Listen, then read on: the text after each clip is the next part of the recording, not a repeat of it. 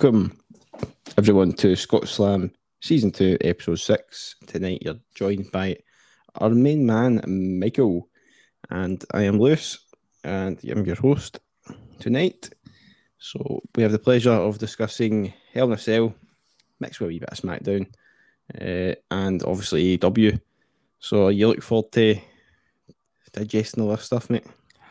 Uh, AEW looking forward to Hell in a Cell. Mm-hmm. Mixed bag. Uh, I mean, we're only talking about the main event of SmackDown, and that was fucking dynamite. So, I true that. And thank God they've removed that. I think everybody's uh, che- I think everybody's absolutely chuffed with that one. To be honest, everybody Yeah. all on USA Network. true, true. And to be fair, I think a lot of us beforehand were questioning it, but um, I think we all now know the reason why it was removed. um, so we'll get to that stuff. Yeah, so we'll kick off with AEW, uh, which was a, a, a questionable thing in itself. I think probably one of the, the biggest questionable matches I think we've probably had in AEW since we've been covering it. Um, and it's the MMA cage fight with Jake Hager and Wardlow. Don't know about yourself. Uh, I was very much kind of worried about this match. To be fair, um, I felt they were competing with WWE with this Diamond Mine stuff that um, obviously I think we're still to see. I think we might be seeing it this week actually. Mhm. Um, so it seems like they were trying to beat them at the punch to that side of things. Um, so how did you see that going for your first expectations? It thinking you along the same lines as myself? Were you thinking maybe there's a risk here that this could be awful, or or were you kind of thinking nah they'll get they'll get it at AEW? No, I was quite, I was quite confident about it to be honest, because I know obviously Jake Hager, he's uh, fighting with Bellator now, so and obviously he's a fantastic wrestler, so I felt like he could uh, hold his own in this kind of match. And to be honest, I think Jake Hager saved it. Uh, like not to take anything away from Wardlow, it's just uh, Jake Hager like kind of made it feel legitimate without making it look fake as fuck. Whereas Wardlow's punches, they looked like he was just kind of tapping them in the back and stuff like that. But, but uh, Hager was actually like, I, I don't know. You, I don't know if it was maybe just me that was f- f- uh, thinking that, but it just Hager's shots looked a bit more believable. Uh, in uh, like obviously in the first like kind of well they did it like an actual MMA fight. So in the first round, uh, like it was kind of like just feeling each other out, like you would actually see in UFC or Bellator or anything like that. So no, that I quite liked it uh, to be honest with you. Uh, and if they're going to do this kind of thing going forward, then I can only see it getting better. And I mean, I'll be really intrigued to see what Diamond Mine is on Tuesday, just to see if it is like if it's going to be like Raw Underground upgraded, or if it is going to be something something like this.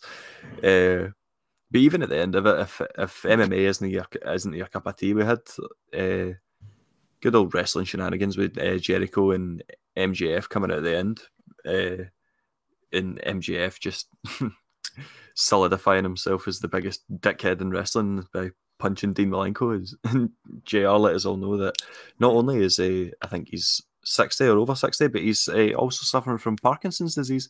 Right. So, uh, Laying it on thick. Aye. So, uh, MJF, you're a you're a rotter. I just couldn't get the images out um, uh, that Sammy Guevara's been posting up. Uh, uh, where he seems to have got a, hold of his, um, his childhood photo album or something um, from his parents' house. It's just a, it's a, sk- a really, really skinny version of MJF, and uh, oh, it's, it's unbelievable. Um, but no, I, I, I will say, uh, getting into this, I had my doubts.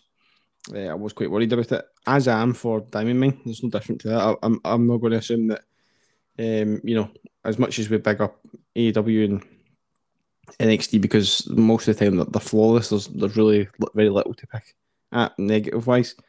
Um, it was kind of something I was I was genuinely worried about at first, and I was thinking, oh god, this could be their first uh, thumbs down from us. I think um, I don't think there's been really too many apart from a go um, but I mean that's a separate entity. We're not even we're not even letting that eat into AW and its reputation. uh, so no, I thought it was good. Um, I was quite surprised. I, I can I, I kind of agree with the, the kind of hits maybe Wardlow, but there was a few hits he did that kind of looked a bit more legit. To be fair, as if maybe Hager was going, "Come on, fuck man, hit me." I can take it, man. Do you know what I mean? Um, I'm used to this shit. Exactly. Yeah, but I was quite surprised to be honest. You learn that he's obviously, I think himself is it, is it jiu-jitsu or something. He's supposed to be trained in apparently. Um, No. I don't know if that was bullshitted or if it was real or no. I don't, I don't really know. Um, According to, according to Wade Barrett, everybody in NXT's fucking changed, trained in Brazilian Jiu Jitsu.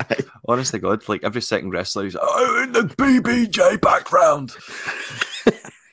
just picturing him saying that about uh, Ted DiBiase next time he comes out or something. Can you imagine it? Just look out for the ground and pound of Ted DiBiase. Oh my god, unbelievable, unbelievable. That would be hilarious. It probably will happen now that we've said it. Uh, Well, somebody's listening. Aye, true, true that.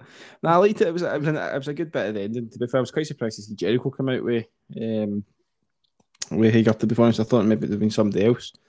Uh, but obviously, you gathered it. Obviously, the way it went at the end, um, even with Guevara coming out, you, you kind of gathered that obviously what they were going for was obviously keeping the tag team separate so they can focus on their their feud without getting involved too much in something else, um, which separated them from that storyline, I guess, uh, to create their own, which was good.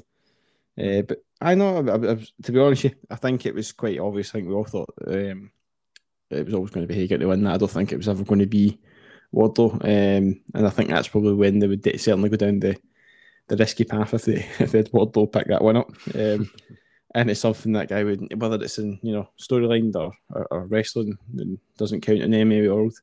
Uh, it'll still be on his uh, his invisible record um, as a loss. So I'm sure they would have took that. So um, no, it was it was interesting to be fair, and it was probably the riskiest match they had of the night uh, that, that could have went tits up. And let's face it, they, they, pulled it off. They gave that um, the sport its respect that it was due.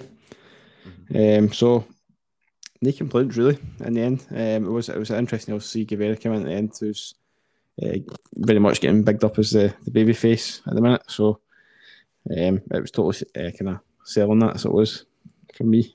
So Sammy Guevara for a TNT title shot coming soon. Yep, you called it, mate. You called it. I could see it. I could see it myself.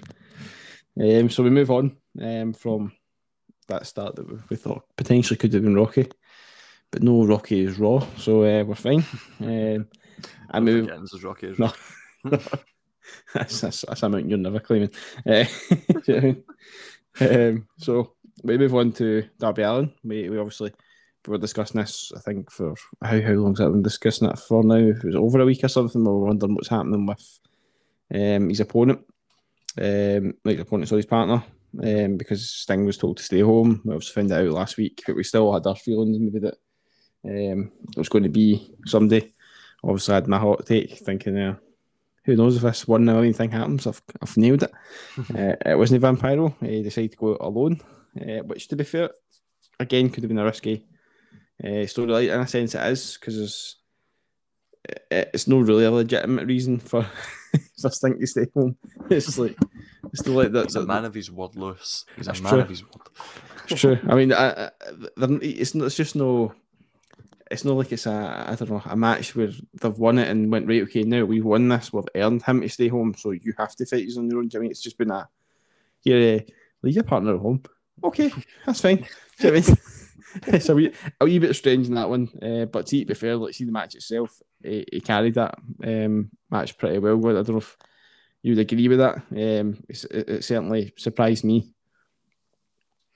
I think uh, uh, just to just to say, like, I think Darby Allin's like, uh, I mean, I don't understand personally. Like, maybe he's coming under WBR criticism, saying basically that Sting is the reason that he's kind of in the position that he's in. Maybe this is just a kind of take away from that. Like, nah, I can still go and make the crowd feel things without Sting being in my corner, kind of thing. And uh, fair play to them. You know, I thought maybe Sting would have shown up at the end and like maybe came out as a wee distraction or whatever, but no, fair play to them. They like actually made him stay home. And Darby Allin, I think he's just so good at getting his ass kicked, and it just look just makes it look so legit. But like even when he get flung down the stairs, but I suppose like I think Liam said it when we were covering it, like there's no real way to fake that. so No, uh, so fair play to the guy, but I thought thought it was some interesting spot, like when he's uh, when he's zip tied uh, Ethan Page's legs together. Like I was thought that was quite uh, innovative of him. uh, obviously, didn't fucking pay, pay off in the end because no. uh, he still managed to get pulled out the ring by him. Uh, then he found a, a, toolbox and managed to unclip himself. Uh, should have bloody checked, shouldn't have. Use fucking handcuffs like every cunt else. it's, it's the, weird, the weird thing about it is as well as like, it was a toolbox with precisely one one uh, tool in it, just a tool it needed. I, I, maybe maybe I um, well, imagine that, but I'm pretty sure it was literally just one thing inside that thing. oh, it's like when uh, Triple H went looking for it, and I was at the Hell in a Cell match where I think it was either Batista or Ric Flair, fucking years and years ago, and it was a, a single screwdriver in it, just to stab him in the head. Oh, just just in case you get mixed up with you know the, the knife or something. Do you know I mean? oh god, honestly, but, uh, but no, I, th- I thought the match itself was was decent. I thought like Darby Allin was just going to. Well, to be honest, I thought there would maybe be a wee surprise partner, but like when the match started, and I realised that it was just him on his own, I thought he was just going to get fucking obliterated for the entire match. But he had wee spells that he actually like looked pretty decent in it. Uh, going along against the two of them, I think it was it he had a destroyer on one of them, and then, and then got up and I, can't, I honestly can't remember. It was, uh, but I know not. I think Darby Allin like I the kind of maybe should have silenced people criticizing, like saying, "Oh, you're only here because of Sting." Because no, that like he's he's a phenomenal talent, and all three of the guys showed it here. And, and the thing is, as well, you know, we're, we're obviously focusing on uh, Allin, who's to be fair, I don't think he needs to prove it, and I think that's probably why they've actually in the end uh, gave you know him the, the loss, obviously, um, equal, equally because these two guys, obviously, as much as obviously we hated them for flinging them downstairs and so on and so forth, um, we kind of you know, we've got to admit that, that they're great heels. That they're, they're kind of like the undercard heels, mm-hmm. so to speak. Like they're, they're they're not the main heels in AEW, but they're pretty damn good heels for what the, what they are. Um, and I think it's one of these ones that could potentially springboard them into like stardom. To be fair, like they could end up being like the most loved heels equally the way that you know Matt Jackson and Nick Jackson are. Um, do you mean? I don't think they're ever going to reach Young Bucks nah. level. maybe not. Maybe not so much in the the kind of the attitude, that, but they're, they're no far off it. To be fair, but the wrestling style for sure. Um, it's going to get them far, I think. No. Um, so it will be good to see. Uh, but I like you say, Allin had some spells, so obviously some people will be questioning it and going, "Well, why, why did Allin not pick up the win to prove this point?" Obviously, but I'm assuming down the line. Um, that's going to be something that's going to come to fruition, uh, unless maybe they are just genuinely laying Sting off for now. I don't know if it's going to be a continuation of a storyline where he's going to, you know, bite back at them next week or something, or, or demand a one-on-one or something. I don't know, um, but I really hope they don't put Sting fucking two on one against them. back, oh no, back on the shelf again. Can you imagine, man? No, definitely no. Um, let's just give him time off after all the all the crazy matches he has had. To be fair, and he's done pretty well in, so yeah. he would deserve some time. We're seeing, like you say, Edge getting a wee bit of time off, obviously. Um, maybe for other reasons, to the fact that uh, he's also got you know kids, and obviously Beth's on the NXT on the road uh, soon enough. So I suppose it's not to say that they don't travel with their kids. I'm assuming they do. Um, when it comes to it, but I suppose well, um, they're not on the road now. Maybe he's t- maybe he's been uh, told to take the time while he can. Um, so I was assuming maybe AEW would also consider the the talent like Stings and stuff like that uh, valuable enough to, to give him the time to recover from his head bumps. So we'll see. But um, I'm intrigued. I'm intrigued to see where it goes. Um, but I can't really call exactly what's coming next week. To be fair, if it's going to just be a, you know, well, we, we did it. You know, we, we beat you and you know you listen to us, haha, or something. I don't know if it's going to be like that. I don't really know. Um, or if it's just that's it, it's dead in the water and they're going to move on now. I don't know. I think it'll be good just to hear them be, as you said, like they're they're good at being dickheads. So I think it'll be good to hear them just kind of wind Darby Allin up, and it'll be it is it's kind of intriguing to see where it's going to lead to because obviously they've had the tag match and then they've had this handicap match. So do they have another tag match? It's kind of or maybe uh, I don't know, maybe they'll have would I don't know if they do that blood and guts so soon after they've done it, but I think they're they're part of a a stable, aren't they? Uh, Darby Allin and Sting. I technically think they are. Um, it's they were backed up with was it the Dark Order? I think at one point or something it was. Mm-hmm. Um, so maybe there's something starting there, I potentially. Or I was just Yeah. thinking a kind of maybe like a multi-man match that they could, or, or AEW are bringing in a, a trios belt soon, aren't they? So maybe they could Aye. Kind of spin off into a, a feud with that. do man. There's a, the potential for for many uh, teams and stables uh, to be formed in there. That's for sure. Uh, especially the trios. Um, I think obviously there's already trios probably that are quite suited to things like that. I think. Um,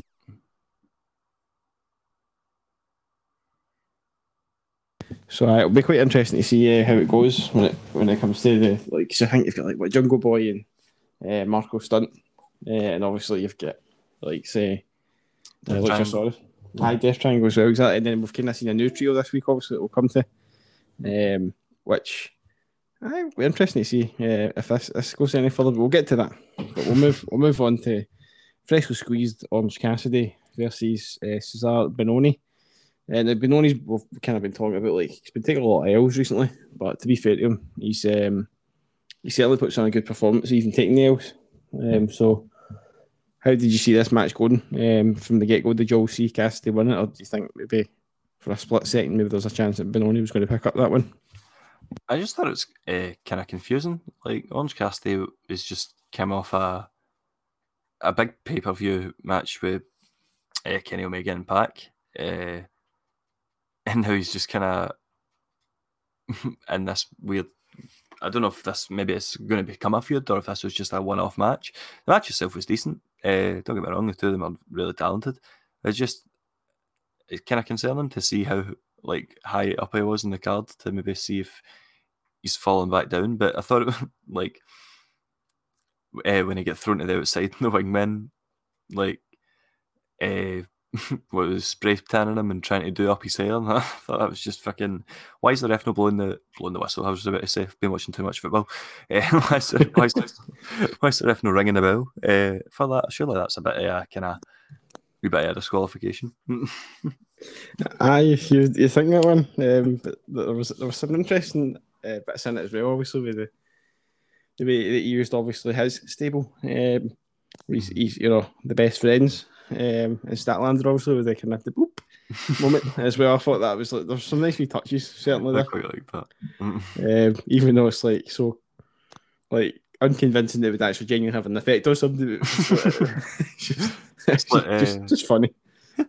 it's like San, uh, Santino's Cobra, innit? Right, exa- aye, true, true, true. Totally, totally uh, ineffective compared to like mankind's Mr. Socko. Um, but no, it was good. I liked it. I, I liked the match as a whole because like it's one of these matches that sometimes you, you keep, in any brand you make it's not just AW. But like sometimes you get people at the side of the ring that they don't utilize, and let's face it, they utilized everybody in this this Yeah. match. There wasn't anybody that wasn't involved, and no in a, a bad way either. It wasn't like a typical WWE fashion where oh somebody's get involved, it's a di- disqualification, you know, or something that's led to a, a roll up or something. Do you know what I mean? So no. it was good. Um, I, I quite liked it. I was, Oh no, I, I'm I'm enjoying. It. Like I did enjoy the match and stuff like that, and the shenanigans were, were funny. I'm just, I'd quite like to see Orange Cassidy get a prominent push. I know I would as well. Um, and they also had a wee bit of hint in that, obviously, with the whole Kenny Omega thing. So maybe that's still something down the line, or maybe there's building him up for. Um, obviously, it's uh, it's kind of a debate, isn't it? Uh, and not everybody's think it's going to happen, of course. Uh, but if Jungle Boy picks up his title, uh, then maybe that could be a football looking forward to. I mean, I think that'd be quite an interesting match in itself. Um, Mhm. Jungle Boy versus Cassidy, or even if that's just something on the lead up uh, to whether it's another match or something, or because obviously he's already confirmed that match. Um, so you know, if he gets a second shot to bite the apple, or whatever, maybe maybe he's going to. Vicky would want to step in and go, no, hang on, I'm fucking, you know what I mean? Not that he would say that, he'll probably just look at him and, yeah, tilt the sunglasses or something. Um, Give me nice. Aye, and he's, he's weird fashion. Um, it's like a half a minute. It's weird. Um, No, I think he's he's just he's an interesting character. He's intriguing. Do you know what I mean? Like, I- I've seen seen clips of him before I really started watching uh, AW consistently and stuff like that, and and I was just like, oh, it's just um, this is great. When he's gimmicks, it, it's great to see at the time, and it's going to get old, but it doesn't. To be fair, um, the length of time I think we've been watching it now, it's, it's, it's quite easy to say that it's not really old at all. It's um, No, it's not overused in, in ways. I mean, it's like these gimmicks. Uh, it's a well stretched out gimmick. It's not. It's not just uh, restricted to one singular thing where it's just the hands in the pockets. I mean, there's there's, there's more to it than that. So it's good in that sense. So, um, aye, it'll be interesting to see where that goes, where it leads. Liam Virgin listening to this. true, true. I know. It's like it's like it's like uh, Cassidy's your uh, Cassidy's your um your Natalya.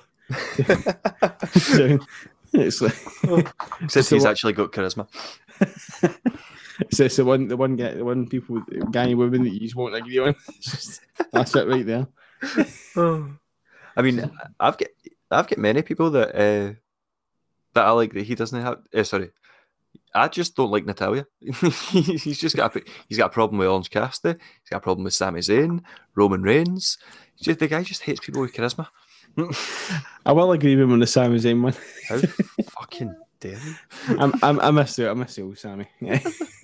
I do miss him as well. To be fair, like just I've been hearing more and more people talk about him becoming face Sami Zayn again, and I would like as much as I love uh, Sami Zayn being this wee kind of annoying conspiracy theorist dickhead because he's good at it. I do miss cheer, like properly cheering on cheering him on, and I, like I've heard people compare him to like it could be like a Daniel Bryan figure, and I 100 percent agree with that.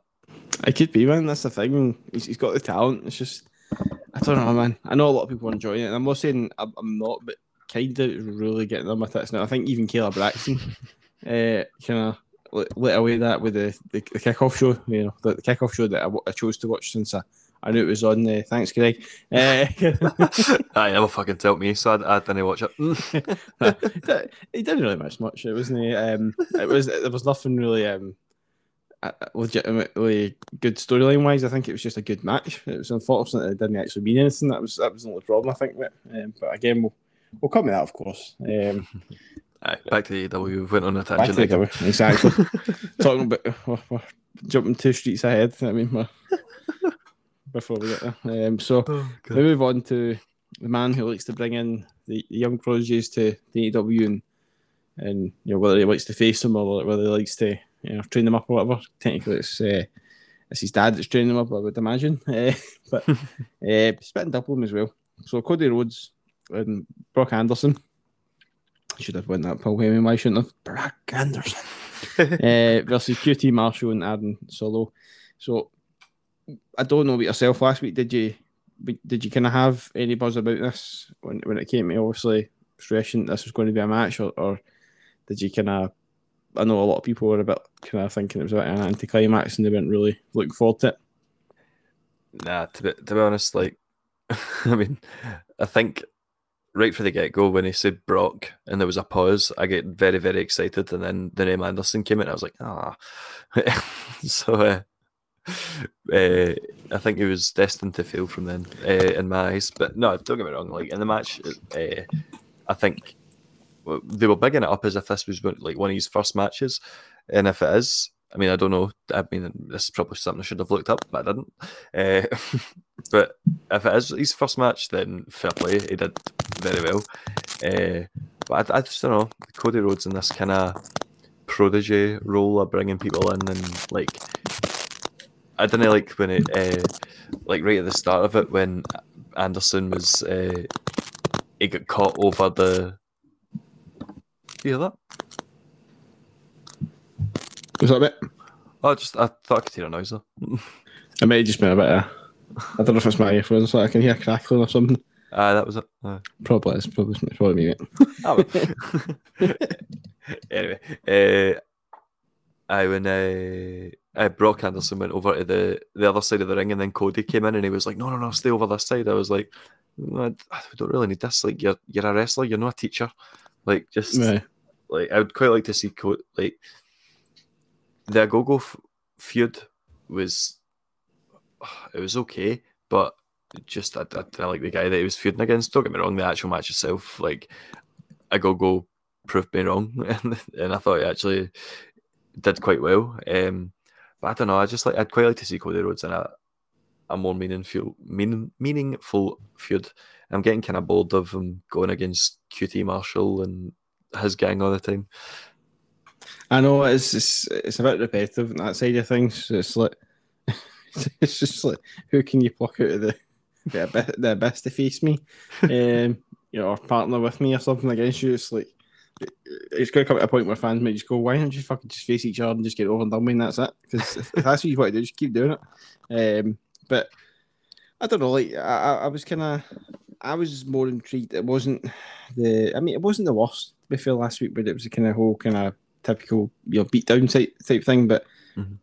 to be fair, like the guy interested me because I was like, well, it's Arn, Arn Anderson's son, so I was thinking you know, it's, it's kind of like wrestling royalty in a way. Do you know what I mean? So yeah, you just think, well, what could this guy be capable of? Do you know what I mean? He could be capable of something quite, you know, special. To be fair, could be quite old school as well with his style. Mm-hmm. Um, so fair enough. I, I know he's not the, the finished article yet. Of course, he's not. Um, I don't think he's wrestled before, as far as I'm aware. I think this is he's he's kind of like proper debut in a proper company, unless he has been in Indie Circuit or something. Somebody probably out there will correct us or whatever. But for, for me, he's, uh, he certainly looks fresh, to be fair, when it comes to the wrestling side of things. I'm not saying the guy's no trained for X, Y, and Z amount of time, because to be fair, he didn't look bad in the ring. He actually looked quite good. Mm-hmm. Um, some of his kind of lockups were good, I thought. Um, so you know, his strength as well obviously is going to be there because his dad's Arn Anderson, do you know what I mean? So he's probably going to develop that anyway. Um, but I was more impressed with this to be fair than compared to the first couple of times that we've seen Ogogo. Um, so uh, to be fair, I'm just looking forward to seeing if, if it develops into something good. Uh, but it was the reaction at the end. I just the way like Cody was just sitting on the stage. I felt. I don't know. Mm. It was as if like he was kind of like, mm, I'm not sure about this. Cody Rhodes heel turn then coming. I know, never know, man. Maybe like might not be too early for that. oh, I, I like. There was there was a few nice wee touches in it. Like I quite liked QT Marshall. He, he did the Arn Anderson spinebuster on uh, Brock, and then he just kind of stared at Arn Anderson. Like so, there was wee kind of touches throughout the match that that were that were good. And don't get me wrong, the match itself was it was decent. I'm just kind of getting fed up a fed up at seeing this kind of thing, which is strange because uh, elite and the Pinnacle, uh, sorry, the inner circle and the Pinnacle have been going at it for for quite a, quite a while now, but I'm not bored of that. So uh, I don't know if it's maybe just the way that they've been that Cody's been booked into these kind of situations that I'm just like, ah, I don't know.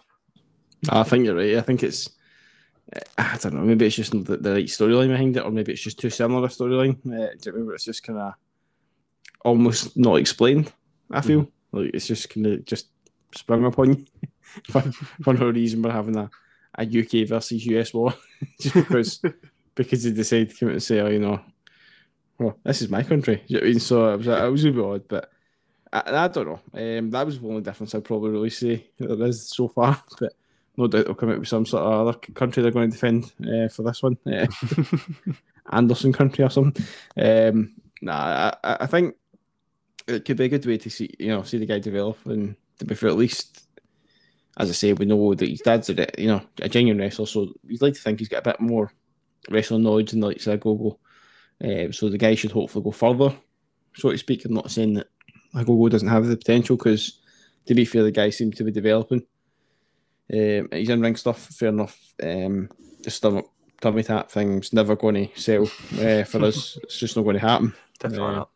So we'll see. And Anderson's son's probably going to have more more promise, uh, I think, when it comes to that. So we'll see how it goes. But I think we need to ditch the whole uh, Cody Rhodes constantly bringing people in, and it's it's not it's not fair in Cody Rhodes as well because the thing is every match that he's had with these people, he's been fantastic. I thought, um, no, in, in that match he was brilliant uh, with Gogo. Um, he was he was equally quite good in this match as well. So certainly not knocking knocking that at all. Um, it's maybe just a case of you know trying to kind of tweak the, the storyline a wee bit more to kind of make it a bit more intriguing a, a storyline opposed to just kind of dropping it in uh, in a way.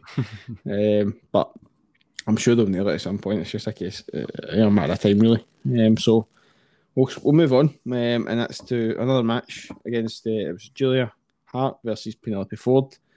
Um, so what was your kind of thoughts of this one? It like I know it's probably I think this is probably the first time we've maybe seen Penelope Ford. I think as far as we were thinking proper one on one action. I'm pretty sure. Mm-hmm. Uh, I to be honest, it's the first time I've seen either of them. so, so I, I, wasn't really too sure what to think coming at this match. I was amazed to like when they said that uh, Julia Hart was only nineteen, like nineteen years of old, like nineteen years old, and she's wrestling at AEW. Like to think what I was doing at fucking nineteen years old, like it's it's insane. So, uh, so fair play her, and she looked like the two of them looked really good. Uh, I think what was it? Uh, Ford did a. I had I've got this written down in my notes here. Ford uh, did a, a, brutal gutbuster uh, apparently, and then she but she missed a moonsault. Uh, so there was like we bits in the match where she showed like what she can do, but obviously Penelope Ford. Uh, I don't know if she's more experienced in the ring, but she's definitely more experienced in life because she's not fucking 19. Jesus Christ, my mind is blown by that. Uh, but she obviously locked in and then Deathlock uh, for the win and then held it in after the bell just to be a proper dickhead. Uh, but then obviously this match was just kind of a wee, a wee side footnote for the best man, Miro, to come out and just. I, I don't actually know what his plans were, to be honest, because he's. Uh, what is it? He, he said something about her husband being injured because obviously it was him that done it, uh, and then it, he was planning to come down to the ring. I don't know what he's, he was going to do, but uh, the Varsity Blondes uh, stepped in, and then Brian Pillman Jr. held about for a wee bit. So do you think we could be planting the seeds for for him to take on Miro in a, a TNT title match? And do you think he has a chance, or do you think Miro's just going to absolutely destroy him again? no, I think I, I think uh, Mike are right. Um, I think that is what they're kind of building up to. Um, I think I, I, have we have seen uh, Penelope Ford probably. Um, it's probably just a case of we've seen it at the side of the ring. Because um, mm-hmm. I think it's maybe when we started covering this pro- properly on our podcast um, that she was more on the manager side of things because like what the side of the ring um, for you'd recognise the guy, uh, hundred percent. No, but um, it's kind of. I think I'm pretty sure that's the way he broke off for them to then go for this title. I'm pretty sure that's the way it's worked. If my memory serves me correctly, I think that's the case. Mm-hmm. Um, but uh, I so I don't know. I think I, I, would like to see that myself. To be honest, I think we've kind of we've all been quite impressed with Pillman Jr. But at the same time, the tag team's pretty good as well. So it's not the thing is as well as with AEW, it's not guaranteed that they'll break them up. Uh, so it's, it's a good thing that he can go for a singles title, and the tag team thing can still roll, and there's no problem with that. Do you know what I mean? So they probably will continue that. Um, oh, look but, at uh, Evil Uno last week when he, he took on Miro, and then well they even mentioned it in the wee backstage segment that they had. Uh, he was like, "Oh, I know I failed last week," and they're like, "Oh no, you're still a champ to us," and they're like, "Oh," exactly, lifting them on their shoulders, sweet wholesome moment. I love, I love these seconds. I really do, man. just, just John Silver as well. Just it's his facial expressions, and just the way he's feel like pulling weird faces and jumping about and stuff. I'm just, like... just constantly flexing just to get his shoulder stronger. he's just, he's a, a hilarious character. He really is, man. Um, but no, I think. Um, I'd love to see this match, like you say. I think that's that's certainly something I think they're, they're planting to see too. But I, I do think uh, Miro's going to just run straight through, uh, hundred uh, percent. But he could put on a great, great match though before he gets absolutely obliterated. But um, we we never seen much. Yeah, um, I, I, don't know. I don't really. I don't know if it's fair to compare it, you know, to the Lance Archer thing. But I mean, that was like Clash of the Titans that one. So, um, you know, Pillman Junior's not exactly Lance Archer build. But end of the day, it could be more of a skill thing. It could come down to so maybe that would be the difference in the match instead of just being your clash of the big men. Yeah. So um, no, I think it'd be interesting. Uh, it was an interesting wee touch anyway. I'm coming out and obviously saying you know about the husband. Um, I mean Penelope Ford isn't actually all that much older. Well, she is, but she isn't. She is. Well, nah, she is. Uh, she's she's she's kind of like ages well. Basically, she's 1992. She was born. Um, so she's like 29. Oh, oh. So fair enough, she's about 10, year, 10 years on her opponent. But I think it, for it being pretty much a squash match, I think Julia Hart's certainly put on a, a good performance. And it's not the first time I think I've seen her. I think I've seen her a couple of times.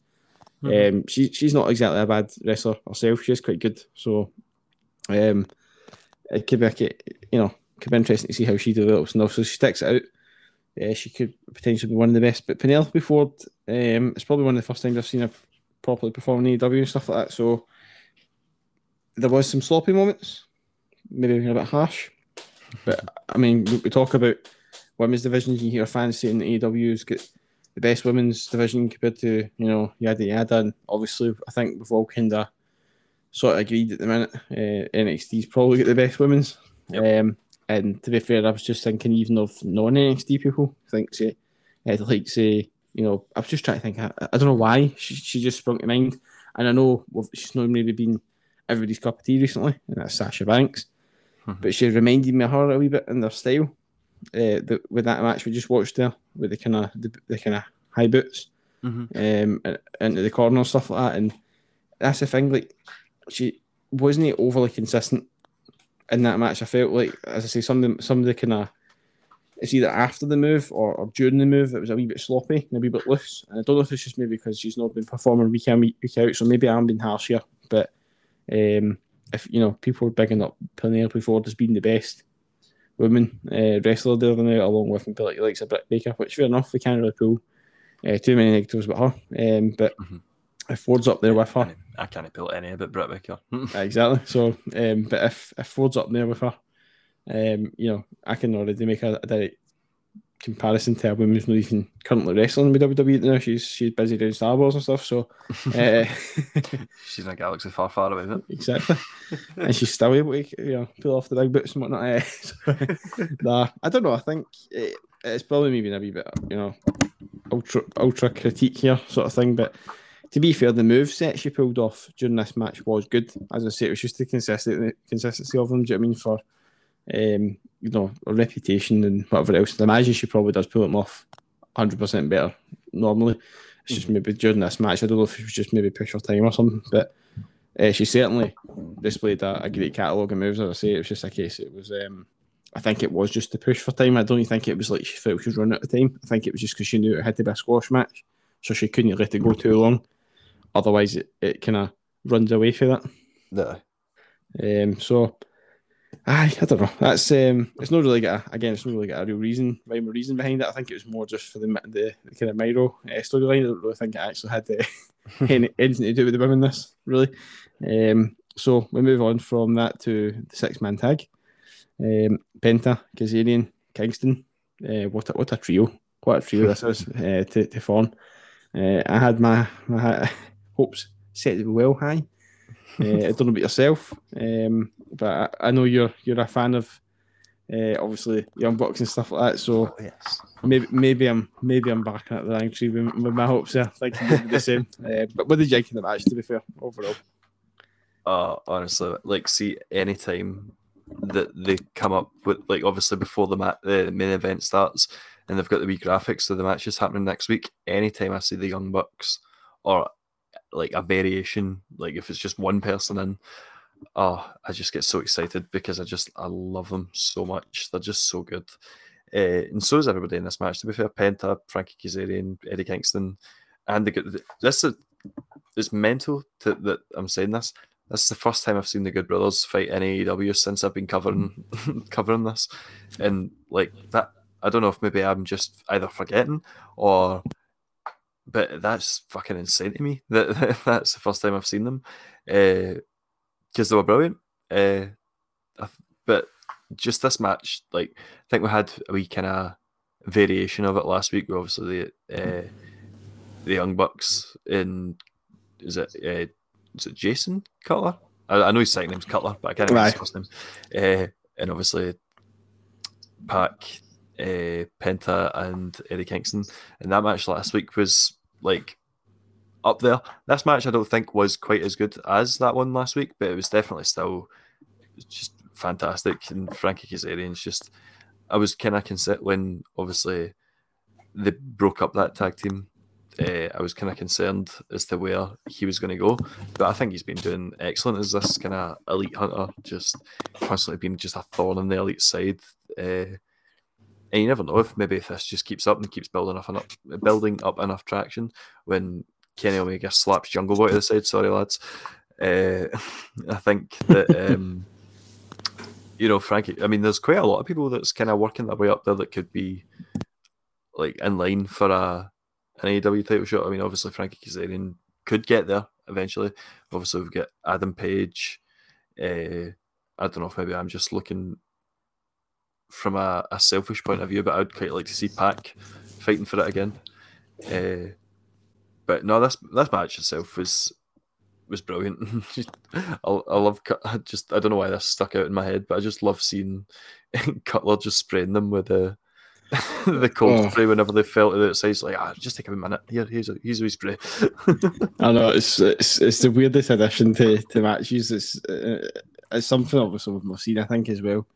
Um, we've seen like green mist and stuff like that throughout matches, spat in people's faces, but we've uh, I certainly haven't seen it like an aerosol can. That's the more hygienic version, I think. Exactly. Um, I'm genuinely wondering what's in it right enough because it's obviously safe to spray in somebody's face considering uh, they sprayed it in Penta's face. So right in his eyeballs. exactly. So it, it's obviously just some sort of water. I'm imagining. Um, it's generally must not actually have anything dangerous in it, but I imagine uh, it was like that. Uh, the cold version of deep heat, but like oh. a proper proper stick to you and just make you freezing. you imagine that man? Just imagine Penta just sitting there, like, his face being all animated with the face paint. I mean, just like freezing. they get backstage, right? The aerosol can. We need to stop this. my eyes are falling out my fucking head. Tony Khan stressing out because he has to buy all these portable heaters to unfreezing. nah, I thought myself. I thought it was a good match. To be fair, um, I it wasn't as good as, as last week's, but uh, at the same time, I thought, um, I thought it would have kind of been good to see Kazarian pick up the win, considering the kind of run he's been on. Uh, but mm-hmm. I think I'm pretty sure it was last week we seen Young Bucks pick uh, pick up an L. Um, if that wasn't that last week, it might have been the previous week. I'm pretty sure it was last week though. Uh, that, they so, that, they picked up a loss. Um, which is obviously uncharacteristic of them. Uh, it's like yeah, polar opposite to any other wrestling company, um, where you know the heels are, are running away with it constantly, uh, mm-hmm. constantly getting the wins. Because normally it's the it's the babyface that's pulling the, the victory off most most weeks, and it's the the, the rare uh, upset where it's either a pay per view or a, or a week sh- weekly show that you know the heel gets the win, but it's, uh, it's polar opposite here, uh, and and it works in a way that the fans are still enjoying it. Do you know what I mean? Um, you're obviously certainly one of them 100%. I can't say I'm not because I do enjoy it to be fair still. um, but I don't think there's too many heels out there that you could turn around and go, you know, maybe, I know it's always WWE comparison, but we'll just throw it there anyway. Um, so I don't think there's a heel uh, or too many, you know, even heel tag teams because obviously there's not a great deal of them anyway um, in WWE. But uh, if you're just talking about heels in general, I don't think there's a heel you could watch in, in WWE, maybe apart from Randy Orton, maybe just because of how lethal he is. Um, I don't think there's really a heel there that you could watch week in week out for the length of time. Young Bucks has been pulling off these uh, these wins that would uh, probably bore you to death in WWE. I think you're uh, forgetting our tribal chief. Of course, of course. Well, there's him as well, of course. That's true, but that's when he actually chooses to wrestle right enough. So ah, he, he, sometimes gets out that, doesn't he? or he did at the beginning, to be fair. Um, no, but I thought it was good. I, I love the way the AEW did this as well, especially with the Young Bucks. It's like they, they kind of, I don't know why. I, I, I could be wrong here, but I feel like it's like kind of, it's almost like it's a superhero type thing, where they kind of, they, they get the bad guys eating up all the, they kind of, they, they kind of attack. And then, fair enough, it's working out polar opposite, as I say, but it would normally be the other way around. It the good guys that are taking all the, the heat at first, and then they fight back to the victory. But it's obviously polar opposite here. It's the bad guys that are coming away the winner. um, so we call it like a suicide squad type thing. uh, they're getting battered to fucking, and then all of a sudden at the end they, they become victorious. Um, young Young Bucks are good. Suicide Squad for shit. Who knows? Next one might be good. Thing. John Cena. Yeah, ah, this, not, this is true. Not that we'll him, but just by helmet. Um, but no, I think in general, nah, I love I love the way they do that. I don't know, I don't know about yourself, but it's something that I certainly uh, enjoy. Uh, just the way that up all the moves at the start, and it genuinely gives you that belief, even though it's quite quite repetitive in a way. Um, but it's it's never in a way that it's it's, it's the same, so you still enjoy it.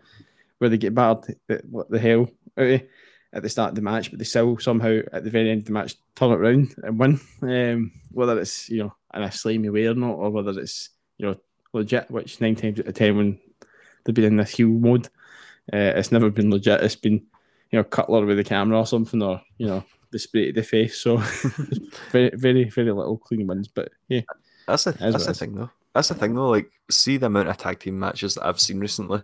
Like, I'm pretty sure there was a, either a Raw or a SmackDown that was just four out of the five matches were tag team matches, and I was like, right, come on. but anytime I see, like as I said, the Young Bucks or a variation of the Young Bucks, like whether it's just one of them in the match or whatever, like the mat, they're just they always pull off just different spots every. Like obviously there's like the the kind of story aspect that like you're you're uh, you're talking about but they do it in such a way that it's just like, yeah, it's the same, but it, it's not the same. Do you know what I mean? Like they come up with different ways to get their asses kicked every week, uh, or or give the ass kicking every week, uh, and then just uh, there's just brilliant storytellers and just the wee fucking shenanigans outside the ring are just oh uh, they're amazing. honestly, other than you do, the best tag, tag team uh, eh, ever, in my opinion. I do enjoy them. I do enjoy them. Um, I can't quite crown them that just yet, but I do enjoy them. They're up there. um, they are they are up there, but I still, I, I, I find it hard if you because I think it's just a direct comparison for years and years that they've had. Um, I think it's more about looks to be fair, and similar styles, I think, um, to a degree. I think obviously they've always been compared to the Hardy Boys, um, and obviously if it's somebody you've grown up to watch, I mean, which I think everyone is have uh, grown up watching the Hardy Boys, it's quite hard to shake them for that mantle. Um, and I don't know, I'm not saying they're never going to be capable of it, but um, I think it's safe to say still, like for me, Hardy Boys still win um, compared to them if you're you know going one one on one on one with them. Um, but there's so many tag teams out there, do you know I mean? So I think it's it's equally quite hard to to do that. So, um, but then again, you know I mean, you've got your reasons. Everybody's got their own opinion. That's that's that's the, that's the great thing about wrestling. Um, you know I mean, but uh, in the current state of time, they probably are probably the best tag team out there right now. Um, you know, maybe apart from RK Bro, of course. Oh, uh, I forgot about them. How did I? uh, legitimate. Um, they only cut seven fucking raw at the moment. That's true. I know. Can't even say Drew is anymore. Um, unfortunately. I know. We feel for you, big man. We feel for you. Hopefully, you'll get your moment in the sun again, mate. um, we will see. Uh, so that wraps us up with W. Um, pretty damn good show, to be fair. Um, As per. Right, absolutely. I'm, I'm looking forward to, to the next Friday uh, to see what happens next. Um, Saturday. Saturday, yeah, that's true. True. So we'll, we'll see what happens. Um, so we'll swiftly move on to, uh, well, SmackDown where we're only talking specifically here since uh, it's been and gone and Hell in a Cell's now been gone. We're specifically talking about the, the, the match that was removed from Hell in a Cell that turned out to be a correct decision. Uh, this is my opinion. You can you can you can disagree if you if you wish, but uh, it was hundred percent uh, in my eyes a great decision from them. Um, I was doubting it at first, but after watching Hell in a Cell, so pleased that they removed this match and, and let it be its own thing on SmackDown. Um, and it was not tarnished in the slightest uh, by any negativity in the Hell in the Cell. So, what was your what was your, your kind of thoughts? Obviously, Rey Mysterio, uh, there was an exchange with him on Twitter with, with, Roman Reigns saying that he can't wait. Um, it needs to be soon. Uh, and then obviously, next thing we know, it's been whipped off the Hell in a Cell and SmackDown. So, um, what did you think? Did you have any feelings at the beginning of the show uh, where you maybe thought maybe is Rey going to get a beat down here and it's, it's just not going to happen? Or did you think maybe it was all, or did you feel maybe in general it was actually going to happen? No, see, to be honest, like, and even when I was watching the, I think it was Friday night, the, oh no, fr- Friday kind of during the day that they released it. And uh, I was watching the Scotland England game with our very man Greg. Uh, and he, he, reminded us of that. He was like, "Oh, hell in a cell match tonight," and I said to him, "I, I, I forget it." I, I, honestly, I didn't think that uh, they would have went ahead with it. I thought that Rey Mysterio would have, but like I still had the the the idea in my head, although it was dwindling, I could see it dwindling, especially with Jimmy being a wee kiss ass after Roman got in his head last week. but I was holding out hope that Rey would get beat down and that Jimmy would be like, oh, that's fucking bang out of order. And he'd be like, know your role, stealing it for his, his cousin. uh, and then he would have taken him in the Hell in a Cell. But no, this was definitely the, the right way to go. Uh, I think it was really surprising to hear that this Rey Mysterio's felt like for how long he's been doing it. It was his first ever time in a Hell in a Cell. Right. But I think if they had three Hell in a Cell matches on that card, I think it would one of them would definitely, definitely have suffered. Um, but when it came to it, like I think all Hell in a Cell matches were probably the best matches on the oh yeah, when it came to the night. Um, but this match was just it was brilliant. Like I honestly, the only thing I would say is it's a bit hard to kind of suspend your disbelief because there was no way that fucking Rey Mysterio was ever ever going to win this match. Uh, so kind of a wee bit that way that you kind of already know who's going to win. That takes you out of it a little bit, but I think I thought the two of them just put on a just an absolute brilliant match. Like Rey Mysterio right for the start, just getting a chair and just fucking going right for Roman Reigns.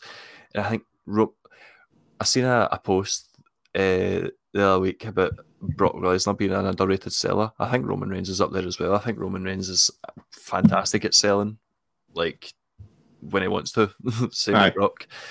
Uh, but then obviously it, it, it came to obviously Roman Reigns' time to just obliterate Rey Mysterio, and uh, that's what he did. he just battered him around the cell, uh, and there was no real any no real shenanigans or, or anything like that. He just absolutely just fucking dominated him from start to finish. And again, that's what I love about this Roman Reigns character is that not only is he being this just manipulative, arrogant prick, he can also back it up in the ring because just the amount of people that he's been choking out. and even at the end of it, after he did choke out Rey, uh, and Jimmy came out and raised his hand because he's now becoming a little bitch as well. Uh, Roman just saying Happy Father's Day to Rey. just, just that ev- everything about him, just like from start to finish, he's just everything about the character is just so perfect. Like, and he's playing it so so well. And I keep saying this. I honestly can't believe I'm bumming Roman Reigns up this much because a couple of years ago I hated the fucker. no, it's um, what you say? It was um, TT. Everything's just been uh, great from the very start this storyline. Um, it's it's developed amazingly. Um, for for how in depth it was and how intertwining we had storylines. You know, with Cesaro being involved, Kevin Owens being involved, uh, you know, Rey Mysterio now been involved. It's like this could have been, you know, shit. Basically, this could have at any moment this could have just went to shit. But it's the fact that it's been so well written, and it's just every intertwining storyline has, you know, even even the ones that have now left this path. You know, the Kevin Owens is now long gone out of this storyline. Cesaro's now kind of out of it. I don't think he's going to return to it uh, at the moment.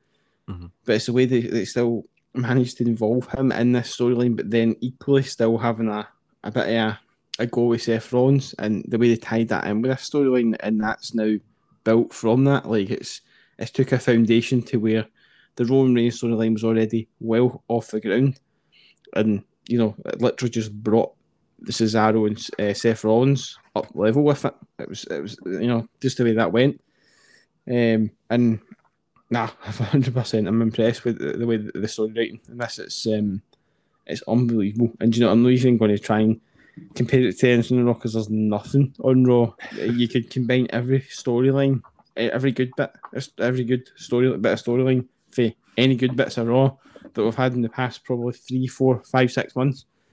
And I, I, I honestly think you'll struggle to compete with any the storyline with this. Uh, there's, there's there's no way in hell uh, you're going to come up with something better there. Um, See, to be honest, I, I think I, I'd be going back a long time to think of a better story, like a better story in in wrestling than this right now.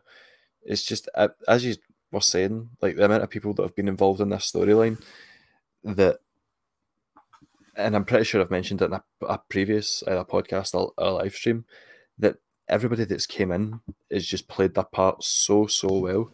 Like it's easy to bum up Roman Reigns because he's the the kind of main focus of it all, but Jimmy and Jey Uso are they've been absolutely phenomenal as well.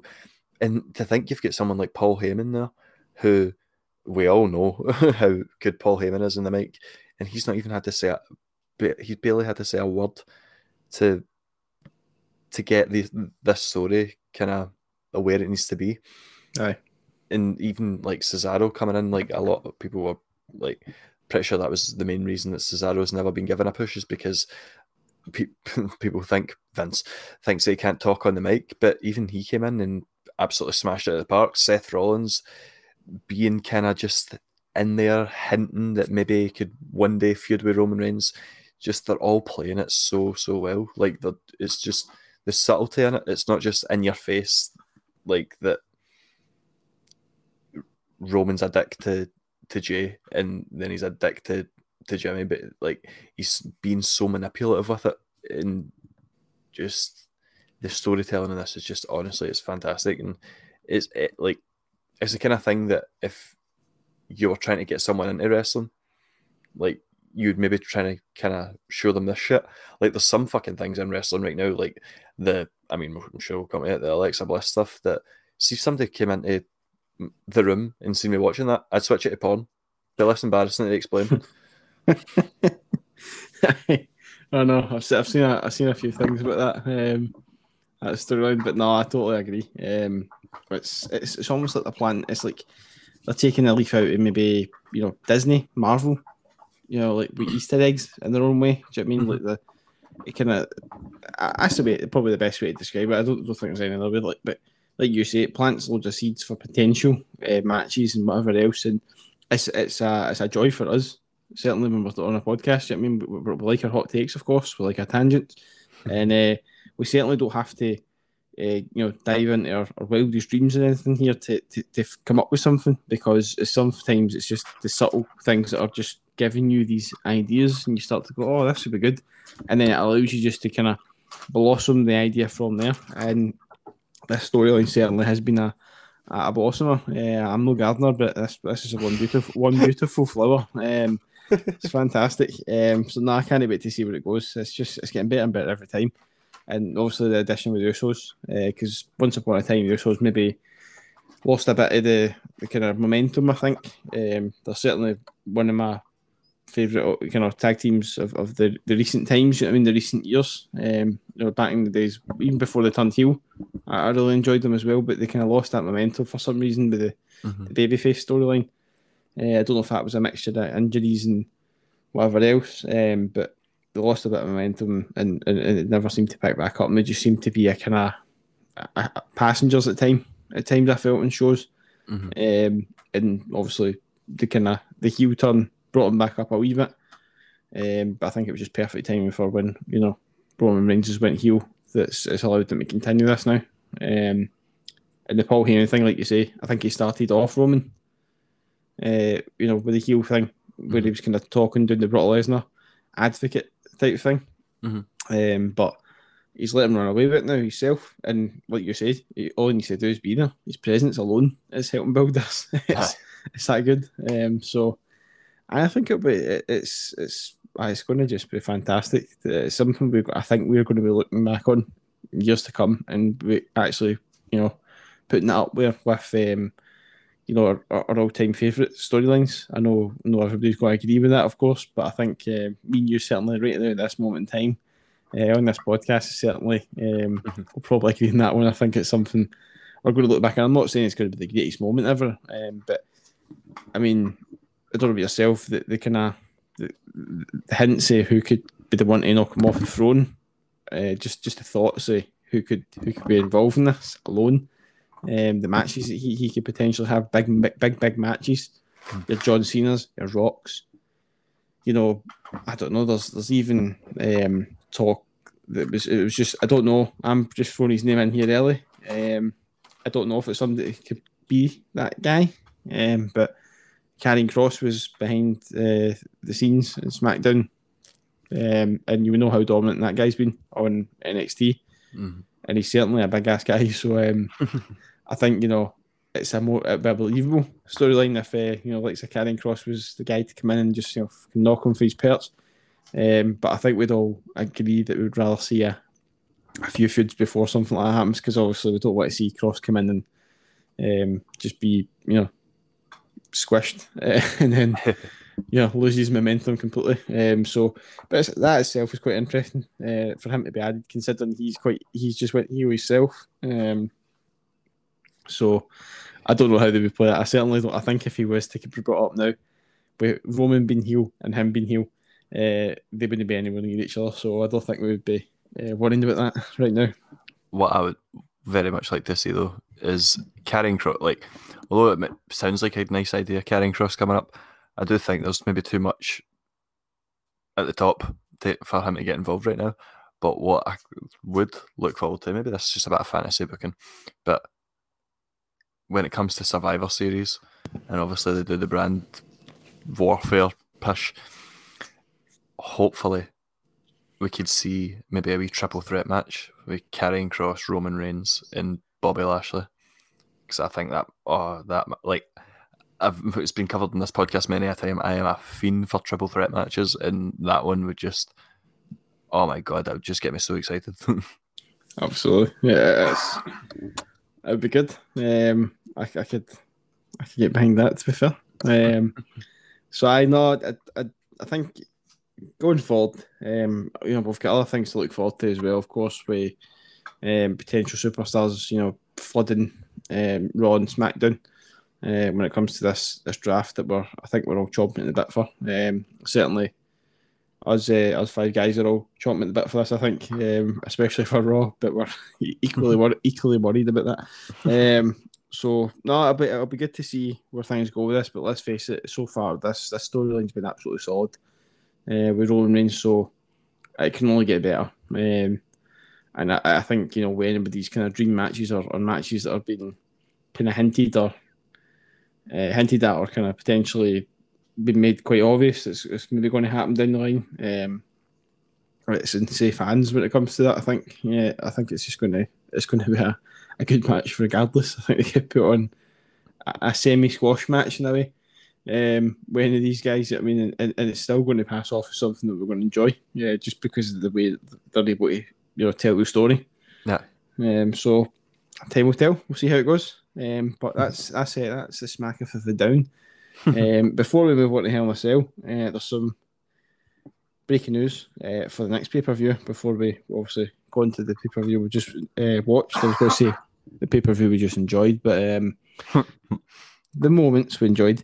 Um, now this this is this could potentially give us some uh, some interesting, uh, you know, on the ball comments here uh, for Hell in a Cell uh, and the results. Uh, the Money in the Bank qualifying is what's going to be happening tonight. Uh, McIntyre, uh, Styles, Orton, um, Alexa Bliss, Asuka, Baszler, and Jax. So they're all kind of in qualifying uh, action tonight. wait, Uh, wait, wait, wait, was that second match you just said a tag team match? No, I don't. oh, Well, thank, oh, thank God. Oh, I don't think. I don't think so. That- They've just they're putting an next to them, and I I just want to assume that it's because you know there's no there's no another person after them, and it's it's just that that's it. They're I both thought- in this qualifier, hopefully. I thought I was getting queued up to watch a fucking another Nia Jax Shayna Baszler match, and I was like, ah, ah. Hopefully, hopefully not. Hopefully not. Uh, Raw's getting skipped if that's the case. certainly watching that tomorrow then. Uh, now, um, I don't think you, you seen uh, the kickoff show. Am I correct saying that? You're spot on. So, so the so the rundown of this was um, it was Mandy Rose versus Natalya. Um, it's not the only tag team match that was left off the card. Um, I don't know whether it's something we should be surprised about now because we've seen it on a few occasions now. Uh, obviously, AJ almost not defend their titles. Mm. Um, equally, the Raw Tag Team Championships were also not. Um, whether the Raw, sorry, SmackDown Tag Team Championships were not defended either. So Uh, to be, f- I think the SmackDown ones, I think they can make an excuse because uh, Dominic nearly get killed last week and Rey, Rey was That's defending his son's honour. That's true. I suppose it would be too too uh, uh, dangerous to, to ruin that storyline. I guess I can I can see that for that now. but Although, to be fair, Darby Allin get flung downstairs and then put his championship on the line next week. So, Darby boy, step the fuck up. true, true. I mean, Lottie, he did lose it. I think straight away as well. That's the only thing. ah, maybe he's learning. Maybe he's like, oh, I don't want to do that. See, this is a confusing thing, right? And I know you didn't watch it, right? But the, the, the match itself was good, right? It wasn't awful. It really wasn't. But we all seen what happened um, where they were getting a photo shoot and, and Natalya and Tamina are in the ring and they're training and they're making too much noise and all that and they have a wee bit of a, a kind of like a scuffle and an argument. And that was that, that was right before. I think this was the previous week. Mhm. So why they couldn't make a tag team match here, I'm a bit confused, right? But the match itself was good, so we'll talk about that.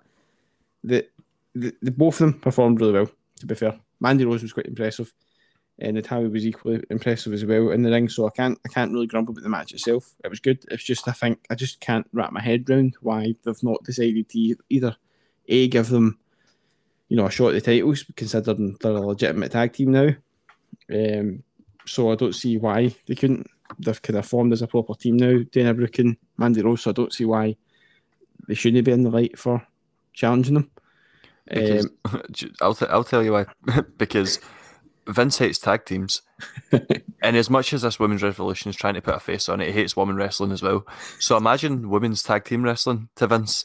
It's like, fuck that shit. I don't want that on my screen. I know it's just uh, it's, you're probably right. To be fair, this is probably the sole reason. But I mean, uh, it really so- is. Sorry to interrupt you, but you look at NXT and their tag, their women's tag team division, so much fucking better than the main roster one. And I mean, not to point fingers, but I can only put it down to that. Could be. Aye, it could be. Mate. And that, that's the thing as well. I, I don't know if that is the reason why they didn't want to give him it because it's like who would be next in after Hell in a Cell? You know, or are they going to just try and stretch it out, which they're, they're obviously known to do on, um, you know, Raw especially. Stretch out storylines to last, you know, too long. Whereas at least we know we've just previously spoke about it. Obviously, what happened on SmackDown. Uh, the storyline that we're, we're that's been stretched out for so long, but the fact that it's so detailed, um, it doesn't bother you that it's a stretched out storyline. But obviously, comparison to the the Nia Jackson, Shayna Baszler, that that wasn't even overkill. Um, if there was another word uh, that was worse than overkill, um, I would say it, but I can't. Nothing springs to mind right now um, because it was that bad. Tell you Um, what waterboarded with the worst women's tag team division in the world. any, any other punishment as well, along with that, simultaneously. Um, like uh, when Kane fucking handcuffed Shane O'Mac to the post and car battered his balls. That's that's what it's like watching a Nia Jax Shayna Baszler match. Uh, that's true. That's true. and thankfully, we don't have to. We don't have to um, put up with that in the Hell in a Cell, which is good. um, so yeah, it was. It was. It was an interesting match. It was good, but I just don't know if it is the lack of tag teams, and that's why they don't want to delve into this. Uh, you know, kind of feud so soon. That's the only thing I could um, assume here. Uh, but it's, the match itself was good. I just felt it was a bit uh, a waste of time, really. Um, I know nine times out of ten, the kickoff show has been. Um, but we have seen good matches. This technically would have been a good match if it had nothing to do with- with the tag team titles. If they weren't existing with these four women, you could have went, "This was a good match, brilliant." But it's the fact that we know the tag team titles were there, and it's just been ignored. But it's been put on your screen that they're the tag team champions, but they're not defending it. Um, which just I, I know, like you say, Vince obviously clearly isn't a the tag team thing, um, which at the minute it's driving the tag team divisions um, out of commission on uh, Raw and SmackDown at the minute uh, by doing things like this. It's just stupidity. It really fucking is. Um, see, see, to be honest, and this is horrible saying this, but in my eyes, the way this title's been booked is on the same level as the twenty four seven title. Mm. Like, Hundred percent. there's no credibility to holding these belts anymore. Uh, Like the way they've booked the women's tag team division is just fucking atrocious. like from repetitive matches to forced humor storylines with people falling on their ass to splitting tag teams up and then releasing them. Like it just it baffles me that there's clearly no direction for this tag team to go, like for this tag team division to go in, and it's sad to see because it's just wasted talent. And uh, customary to bring up mid card title would solve this problem because you wouldn't have to try and force people to be in a tag team together. Like, yeah, fine, have the occasional women's tag team match and maybe even have a, a division. But if you're going to put this little effort into the titles, what's the point in having them? Hundred percent, uh, and, and that's the thing. Um, like I know, I know everybody. Obviously, when you're, when you're growing, well, for me, been growing up, obviously watching wrestling. Um, you know, obviously everybody loves the singles competitors, but you, back then you, you, had, you know, I know we, we always say it. Do you know what I mean? You always go back to the usual names: Edge and Christian, Dudley Boys, Hardy Boys, mm-hmm. you know, stuff like that. Right? But the point is here, you could look forward to the tag team division, and it was mm-hmm. that you, you weren't just focused on one particular uh, style of wrestling, but it's just one on one, and and and you had the tag, you had two, two a team or you had a stable and it was that variety in the wrestling show where, where that's been completely removed. and, and and I don't know about yourself, but like nobody's out there probably I would like, like to think so anyway, because um you know they're probably just setting themselves up for a fall. But anybody that's you know aspiring to be a wrestler, you know they're certainly going to be better off going themselves than they're a tag team because it's, it's, not, it's not going to happen WWE. Um, Unless so, with the AEW. exactly. So all, all aspiring tag teams uh, go the way of AEW. Uh, or NXT. Or NXT, yeah, exactly. That's, that's in safe hands now. But uh, we can only hope that that's going to change. Um, but uh, it's going to take. I think I think we're we're really piling a shitload of hope on this uh, this draft to improve things, and I think we might be we might be setting up for a massive fall here because I we might get some good good um, additions but I certainly don't think it's going to solve a lot of the issues. Aye, like certainly not that anyway. That that's genuinely what I was thinking. Uh, like earlier on today, is this draft is yeah, it's sounds good in theory, and we've been pushing for it for a long time. But then, I mean, how excited were we for Rhea Ripley to become the the Raw Women's Champion? And I mean, obviously, we'll come on to our match, but the way that she's been booked is just fucking awful, and it just it scares me to think what like like so Sami Zayn is getting like, that's just the first name that came in my head. Sami Zayn's getting a lot of TV time in SmackDown, and he's been allowed to be like yeah, granted, would would be quite nice to see him turn face and bring that back, but he's been on TV every week. He's been given a prominent role. You just worry that someone like that goes to Raw and just gets lost in the shuffle again.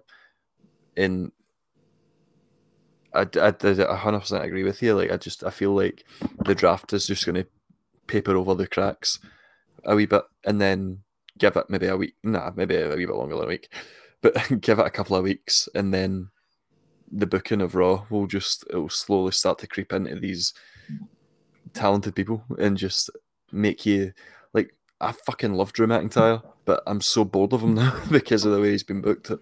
It, I know it's it's horrible to say that because if I ever met him, I'd be brown nosing him to fuck. But but uh, just Whaley can't hear me. he's he's just become a, a, a bore to me, and that's it's not his fault at all. Like it's just the way he's been been booked. It's just constant, just rematch and just like challenging for a title for the million and one time. Like yeah, I think I think I've expended all my, my ranting energy on this. Maybe we should just move on to Hell in a Cell and I could rant on something. no, I guess I mean you're, you're not speaking about the lie um, when it comes to that. It's, it's, a, it's a shame the way people like uh, Drew has suffered, and, and I mean they can use the, the fans not being there as an excuse all you all you want, but I mean what a way to repay the guy, um, the guy that's kind of held you know the company on their, their, shoulders, mm-hmm. along with others, of course, along with like the likes of Roman, of course, um, on SmackDown. But Raw certainly he's cut, he's he's helped that company along with a few others, a handful of people, obviously, um, and certain um, you know championships or whatever, you know, women's championship and whatever else. But he, he's certainly been a, a, focal point of Raw for, for that length of time with this uh, that, that's all going on, and he, you know him that moment being whipped away from him you know, he wins the Royal Rumble, um, or beats Brock Lesnar, whatever. You know what I mean? And then it's, it's, he doesn't get this the fucking. He doesn't get the, the crowd pop that he deserves, and, No. and and what did they do? And now this is the thing when we come to it later on, my hot take on it later on, I'll say, but it's kinda obviously like we've announced earlier on, uh, it's kinda it's even built um, to that, thankfully for uh, what I've seen here. But we'll see if it pans out that way tonight, of course. Um, but we'll we'll get to that when we get to it. Um, but it's certainly it's um, it's a shame. I think it's a, it's a real shame for the guy considering you know how hard he's worked for that company, and I hope he gets the payout when they are back touring. Um, I just don't know if it's going to feel the same for the fans, and I don't know if it's going to feel the same for um, for him anymore because it's just going to maybe feel uh, very fake, you know, very very like oh, here you go, you know I mean? and it's not going to have the same effect. Do you know what I mean? I know. man. It's just to think how white hot he was, like the Royal Rumble when he eliminated Brock Lesnar and they went on to win it. And then obviously all this fucking shit kicked off and like don't get me wrong, deaths and that they've been horrible. Feel bad for everybody's families. I've had a blast being in lockdown. So so, so it's good positives and negatives. But talking about the wrestling aspect of it, like when all this lockdown and stuff started happening and crowds couldn't gather and it was in front of like an empty arena. I stopped watching it because it's just it wasn't the same. It wasn't until the Thunderdome came in that I started like kind of chiming back in every so often, and then when we started doing the podcast, I started properly watching it again. Right.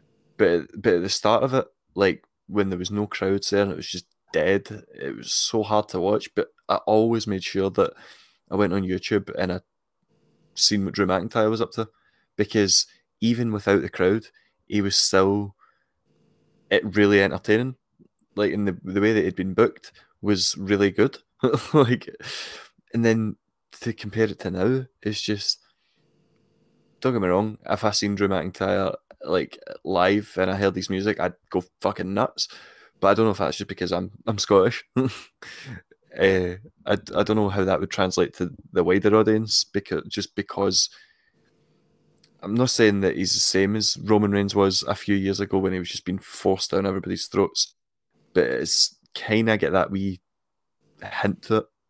Aye, I think it's just to put a prolonged storyline with Bobby Lashley that's done that. To be honest, I think it's like Yeah, I know I know both men have worked with each other. You know, I think they've worked with each other in uh, Impact or TNA or whatever.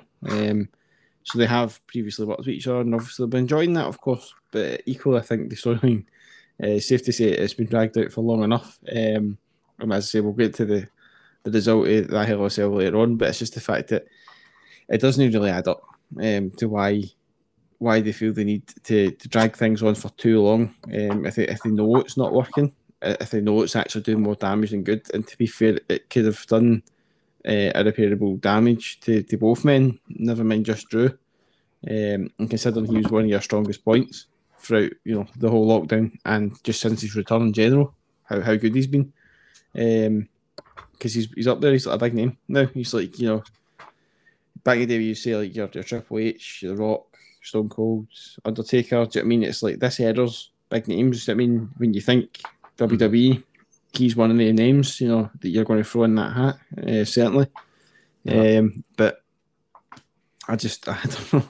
Well, see, when, see when you look at it, like we've talked about Roman Reigns and the amount of feuds that he's been in recently, and then you compare that to like you look at the timeline of the two world championships, the amount of like twists and turns Roman Reigns has taken along his path. Like if you look at it from, I don't know, when when would Roman, eh, sorry, when would Drew and Bobby Lashley have started feuding? Kind of roughly about Royal Rumble time. think so, aye.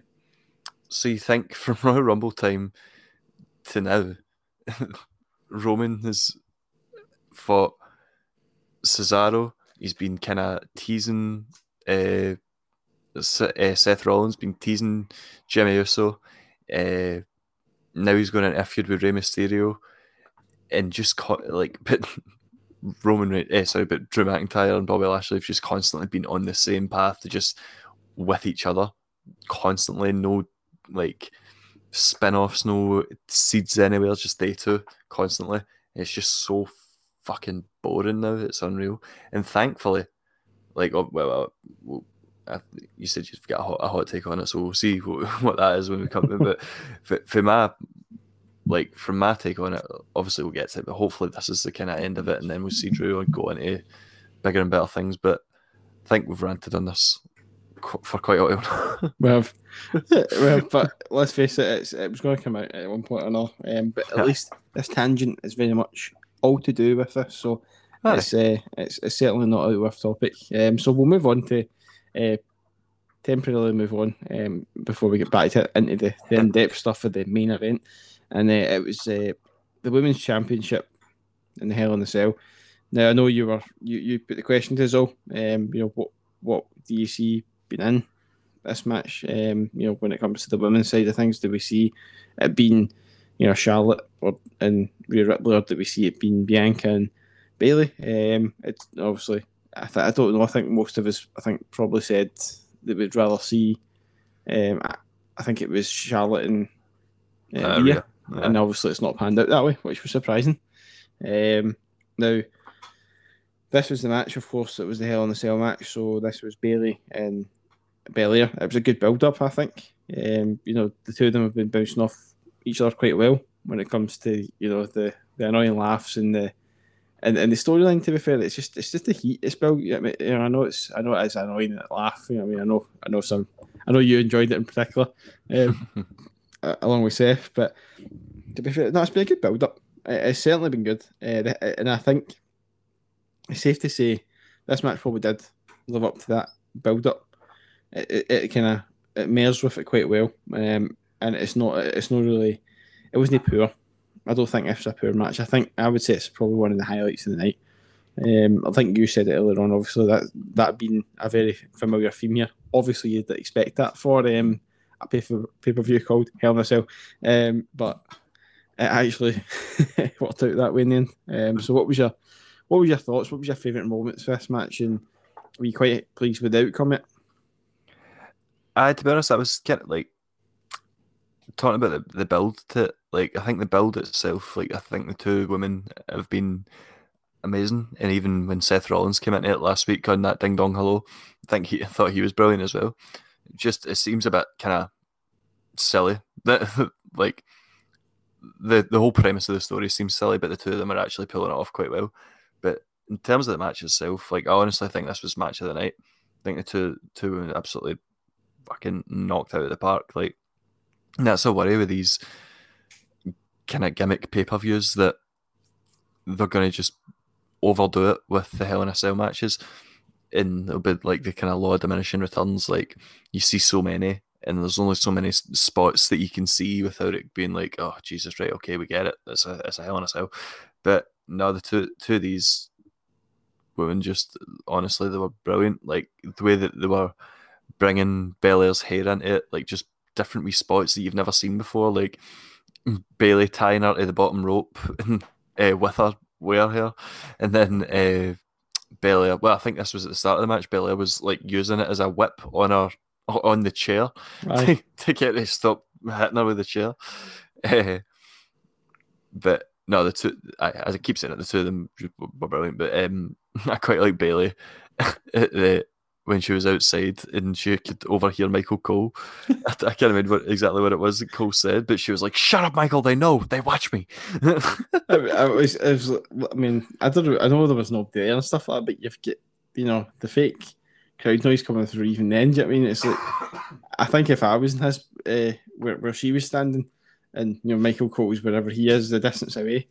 I don't think I'd have heard them, but it was like, it was just perfectly timed. And obviously, she's supposed to know what he said, of course. But it's just like if, if she genuinely had to remember word for word what he said, and she kind of more or less picked up on that and said that, I was fucking hell. That was quite good.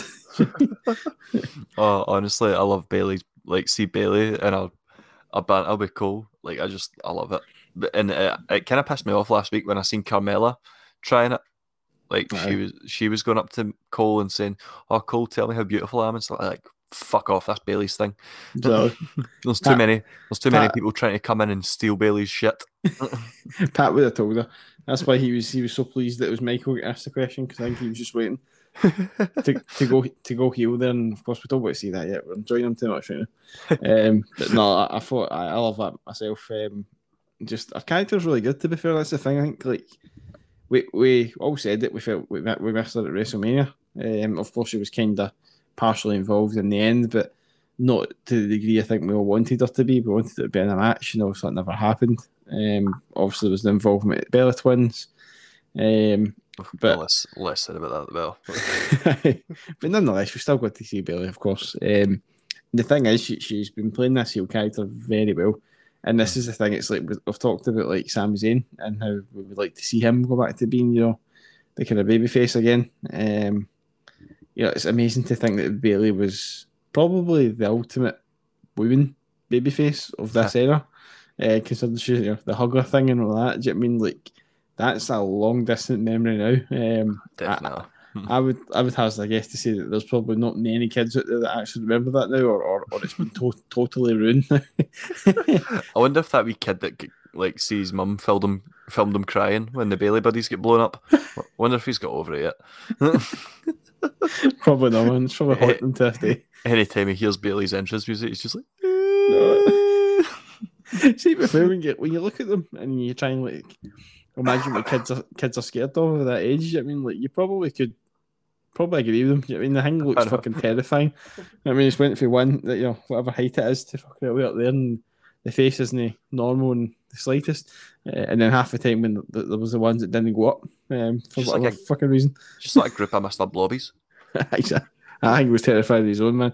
His own right. um, don't know if it was just the face or you know the combo of the face and the noise. Um, it's uh, about it. Screamed nonce. I actually just saw a clip of him recently, and it was um, um, what's his name again? Um, oh, presenter the the oh fuck, Jimmy Carr. No, not Jimmy Carr. What's his name? Um, I thought you were talking about the. I was going to say Edmondson. No Edmondson. No, I said no. Um, and it was obviously fucking years ago. I never watched it to that degree. I did see Mr. Blob, probably like yourself, do you know what I mean? But I don't think it's anything anybody really religiously watched. I think it, maybe it's probably just one of these things. If it was on, it was on. Um, but I never seen this clip. Yeah, I was for sure, and it's um, I know, and uh, Mr. Blobby's chat at the door. I know it's a wee bit of tangent here, but it's just the, it's just it's just a topic that was brought up. There, just like he chaps at the door and he fall and the door falls, collapses through, and and Mr. Blobby falls in in the door, and the the actual head of the costume comes off and it reveals the guy underneath. So Noel's desperately trying to cover it up so nobody sees. Like the fucking shockmaster. and he start he proceeds to stand up and then shove the, shove Mr. Blobby over the door and right out the, the door um onto what behind the door is like a garden scene that, that I don't think it's supposed to be like in the show as such. No. Um, like, but you can just see it as a garden, and it's just like the way he, he shoved them over some sort of stage so that nobody can see. tackled the behind. Like, that is like the, one of the best things ever. Um, oh, I'll need to send you it, but that's that's that's a, that's a funny moment for that, that thing. It's not terrifying. So um, anybody out there that's, that's afraid of Mr. Bubble, if you watch that, I'm sure it might change your mind for about 30 seconds and you'll probably remember all the horrific stuff.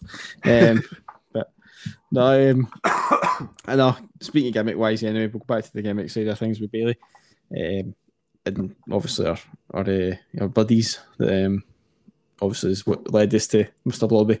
um, you know, the terrifying ones that don't didn't, didn't blow up in the end. Um, but no, it's, it's came a long way for that, and I think you know it's, it's something she deserves credit for because I think the beginning of this um, heel turn, I don't think many people bought into it. I think a lot of people had their, their doubts that she was going to be able to pull it off, considering how nice a person she is, and you know people would just see through it. And she's she's committed to this character 100, percent and yeah. she just pulls it off. And it's the fact it's been so long now that she's been a heel um, that it's it's hard to see her going back now, considering how uh, consistent she's been at it and I, it really added to this match. Uh, I really did. And I think is, man, there's a familiar theme as well with this. Um, we spoke SmackDown. We didn't mention it right enough. Uh, SmackDown, we had the Hell in a Cell match. Then we've got this Hell in a Cell match. Kendo stick's been used quite often. Mm-hmm.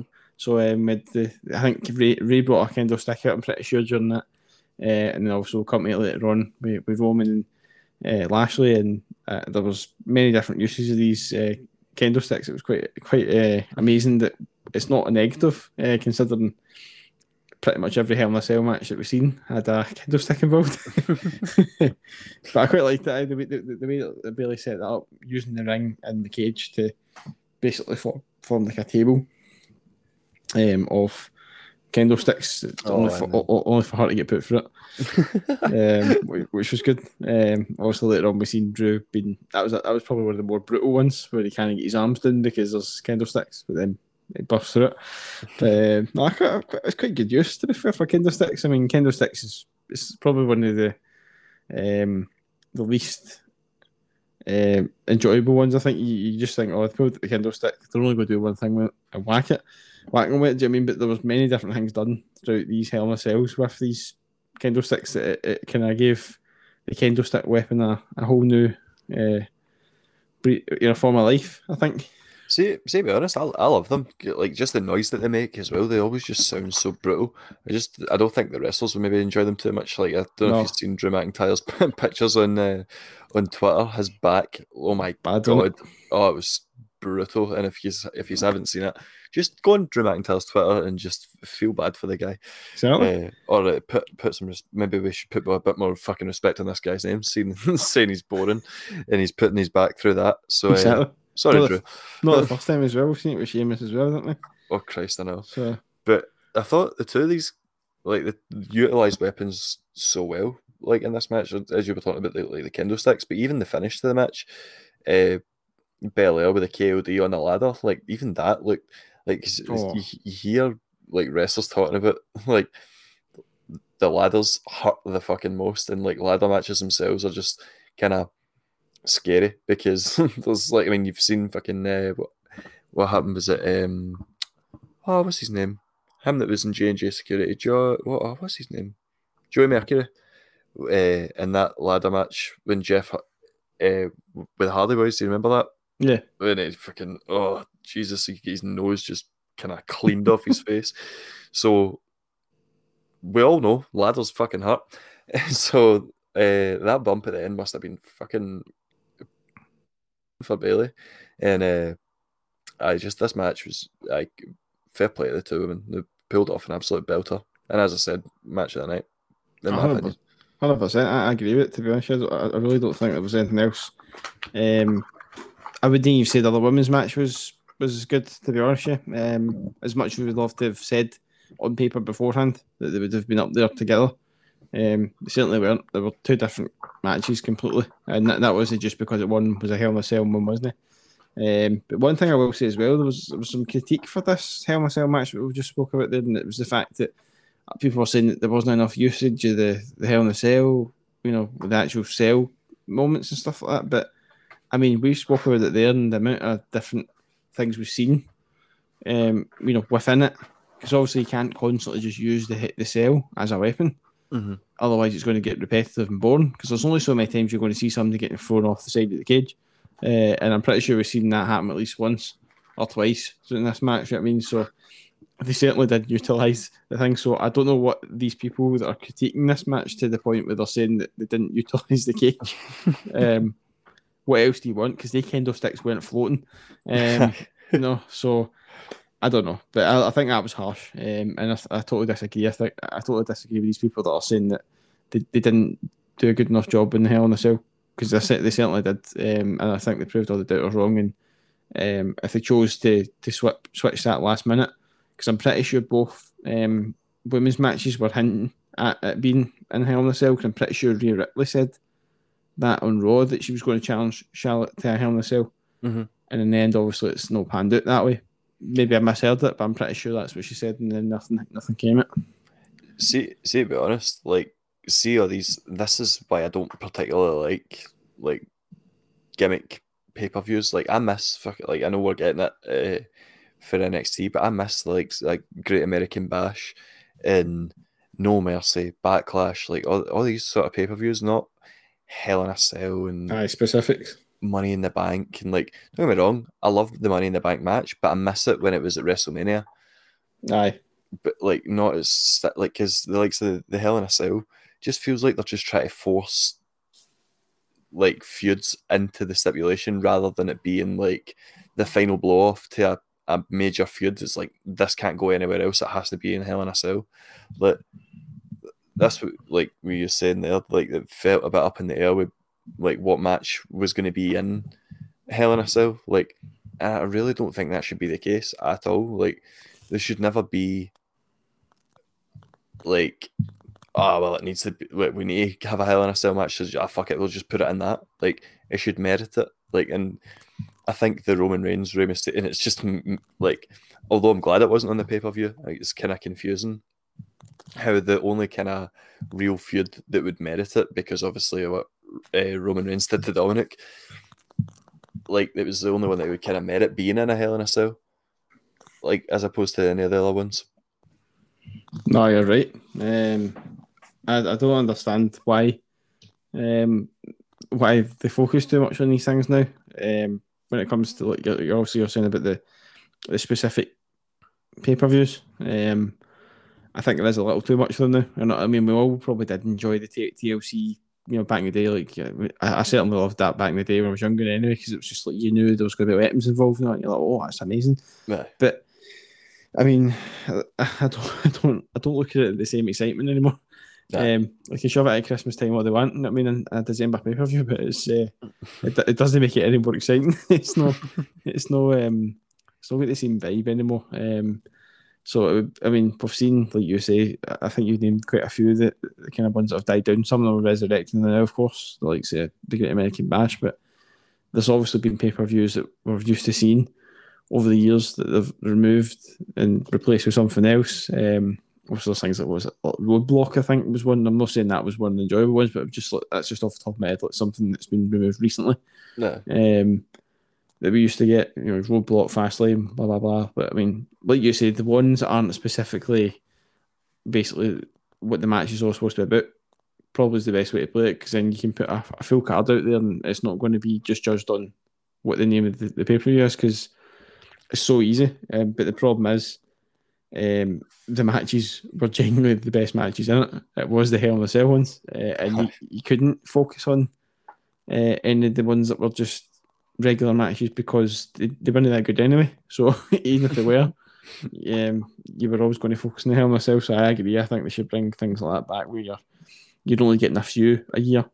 No. Um, where it's you know specifically called something like a Hell in a Cell or, or the Money in the Bank, but uh, I mean you mentioned that thing there with, with uh, the Money in the Bank win at WrestleMania. I remember, I'm trying to think, I don't know if it was Miami, it was an outdoor. I'm pretty sure it was like an outdoor uh, WrestleMania. Mm-hmm. And Kofi Kingston, uh, I'm pretty sure he was involved in that match. It was like a Money in the Bank match, and I just remember enjoying the hell out of that. Maybe Florida. I think I remember the one you're talking about. Like um, see, John Morrison, maybe as well. I think he might have been in it. I, there was always like that was the thing as well when the Money in the Bank matches came out at the start. Like there was always the kind of ones that were always in it that made the match that much better. Like the likes of your Kofi Kingston's, Shelton Benjamin, John Morrison. Like they were always in it to bring that kind of high flying aspect as well as like they could potentially. I mean, let's be honest. I don't think anybody thought Shelton Benjamin was ever going to win it, but like you never know. But uh, even the th- think the past winners of Money in the Bank, like CM Punk at WrestleMania, like get also not only is it giving these people an opportunity, like of like obviously cashing in the Money in the Bank, but it also gives them that like WrestleMania moment, like as well as that, like everybody wants a WrestleMania moment. Nobody wants a Money in the Bank moment. Aye, uh, uh, uh, that's true. Um, I think uh, way they're killing off that Money in the Bank thing, well, but started that anyway. Obviously, I wouldn't say they've killed it off completely, but um, certainly kind of started the devil spiral of it. Was uh, with, with that ridiculous storyline with the Miz. Um, I oh, know, it was, I know it was, a, I know it was a storyline that's supposed to have been an enjoyable thing, but I don't know about you, but I didn't really find that entertaining. I was just like, because we had the buzz that you know, oh, you know, the underdog can always hear is getting a chance to cash in. It'd be interesting to see how he does that. And yeah, they could have had fun with it, but the fact that they actually literally took that off of him for for no legit reason, Uh, just took it. It's not like he's injured or something, but they've took it off him. I don't understand why they did that. Um, and it's certainly um, bit a bit a damp damper that damper on the kind of whole money in the bank storylines. See, to be honest, the the only person that I can remember in recent times being excited for holding the money in the bank was Seth Rollins. I was aye. Edge as well. Do you know I mean obviously his days as well with money in the bank? You just knew there was something crazy going to happen. Oh, I definitely. But like just in terms of like recent ones, like I think Otis when he well, um, the Miz was just like he was kind of. Don't get me wrong, I think the Miz played his part well, but I just felt like he was never really a credible. Like I thought that he could have held it for a while or had a big kind of like. I think we lost, but I think we've been spoiled with Seth the Seth Rollins pop at WrestleMania, and I don't think anything could ever come close to topping that. Like after that, uh, just the way that all panned out was just amazing. But uh, I even when Otis won it, I was like, uh, like I wasn't that excited because he's a, he's a tag team wrestler at the end of the day, and I just I don't know. I, me personally, I wasn't that excited when Otis won it, and I couldn't even tell you the guy that won it before that, or or even before that. Like the only one I remember after winning, winning after Seth Rollins was was Dean Ambrose, and even that they didn't they didn't fucking wait long. They just blew the load in the one night, made him cash it in at the end of the night. nice. I know it's not it's not that I was uh, I wasn't I wasn't overly excited that you know the fact he won it. I think it was it was just the circumstances of how he won it. Do you know I mean the way it was caught? Do you know I mean? Yeah. Um, but at the same time, it did intrigue me to, to how he would do it. Obviously, the, the criticism can quite easily come in. Uh, you know, if he cashed it in and won a belt, because uh, some people are going to argue is he is he the champion considering he's all this, you know, humorous character. But I mean, if he was the character he's playing now, he's the bulldozer. You certainly take him um, in different light. I think no. If he won that that now, do you know I mean? Um, but it's a shame because the guy could have had that championship, but you know, under his belt, uh, you know, to just have a CV full stop. Do you know what I mean? Because um, I don't know how many chances this guy's going to get at, at, something like that, you know, up the top well at. But at the same time, um, I don't think he would have. Um, I don't think he would have done any harm to to the title. I mean, he's, he's not like a, a shit wrestler, so yeah. I don't see why he couldn't have won it. And if, if that's the thinking, you're going, oh, it's, it's, an embarrassment if he won that. I think that's shocking. Um, I know I'm putting a word out there that it might not be something describing, but then what, what other reason have they had to, to take that off? Off of that, Jimmy. It's a bit, it is a bit bizarre. Um, no, I don't know. Um, I think, I like you say, I think cash in wise, there's, there's, there's no like deal to be I'm, I'm trying to see if I can remember any punk ones, but I can't really think he did. Did he? Did, is he held it that many times? The, the money bank. Who CM Punk? Aye. I, I wasn't. I don't think I was watching wrestling properly at that time. But I remember, like, I remember seeing CM Punk cash in for the, the World Heavyweight Championship, like the big gold belt. But uh, like I've only seen that in kind of highlight packages and stuff like that. Because uh, I've I've That's right. I've not been blessed with uh, Sky in my life, so, so there's been many a time where I've went uh, drought periods in wrestling. no, I'm, I'm I'm the same, mate. To be fair, I don't. Um, the pay per views was um, sometimes it was a, a Barrowland special. Uh, uh, so especially at that that uh, SummerSlam, uh, that was something I remember getting. That was what I was in. I think it was Orlando or something. As I say, I think John Morrison was in it and Kofi Kingston, MVP, Jericho. Pretty sure they were all involved in it. Um, the money, the Money in the Bank WrestleMania, but um, nice. It was hard back then to me to watch things like that. But I mean, I think I was able to watch SmackDown because it was on Sky One. I'm pretty sure. Mm-hmm. Um, Raw. What was Raw? On? Was Raw on, was that on Sky One as well? Nah, Raw was on Sky Sports. That was on Sky Sports. Aye, so like, in fact, Sky Sports three or something. so that was that was a that was a rare occurrence, I think. Um, yes, so depending on what TV packages we're going to put in, I think uh, occasionally we get it, but many times out of ten, I think if you had a friend uh, you watch wrestling with, uh, it'd always be a friend that has the, the, the Sky Sports back in. it was it was Liam for me. Liam would tape the pay per views for me and give me the video over. what a guy! What a legend! Had you sorted, mate? Um, so that's my brother. Well, we'll uh, swiftly move on to the to the man, the cyborg, Cesaro versus Seth Rollins. Um, I thought this match was quite fun and entertaining. Um, no doubt, I think it's going to be one of these matches that are going to famously stretch out um, a wee bit further because I think that's in one apiece now. Um, so, what, what do you what do you see this going? Do you think this is going to be something that's going to continue um, for Money in the Bank, or do you think is, is it going to you know die before then, just during a, a weekly show? I be, I think maybe they were potentially. I think Seth. Uh, I think Cesaro did genuinely have an injury, and that's maybe why he's been off TV for a wee while. Uh, so I think they were. I mean, obviously, I, I don't fucking know. I don't work there. I keep saying that. Uh, that maybe they were going to have uh, Seth Rollins, and Cesaro have a feud coming out of WrestleMania, and then this would have been a blow off a Hell in a Cell. Obviously, we couldn't have got that because Cesaro's injury. Um, so I, I think they could have this like kind of go further. The match itself, though, like these two, I honestly cannot put on a bad match. That like I challenge anybody out there to find me a bad Seth Rollins or Cesaro match. It, it can't be done.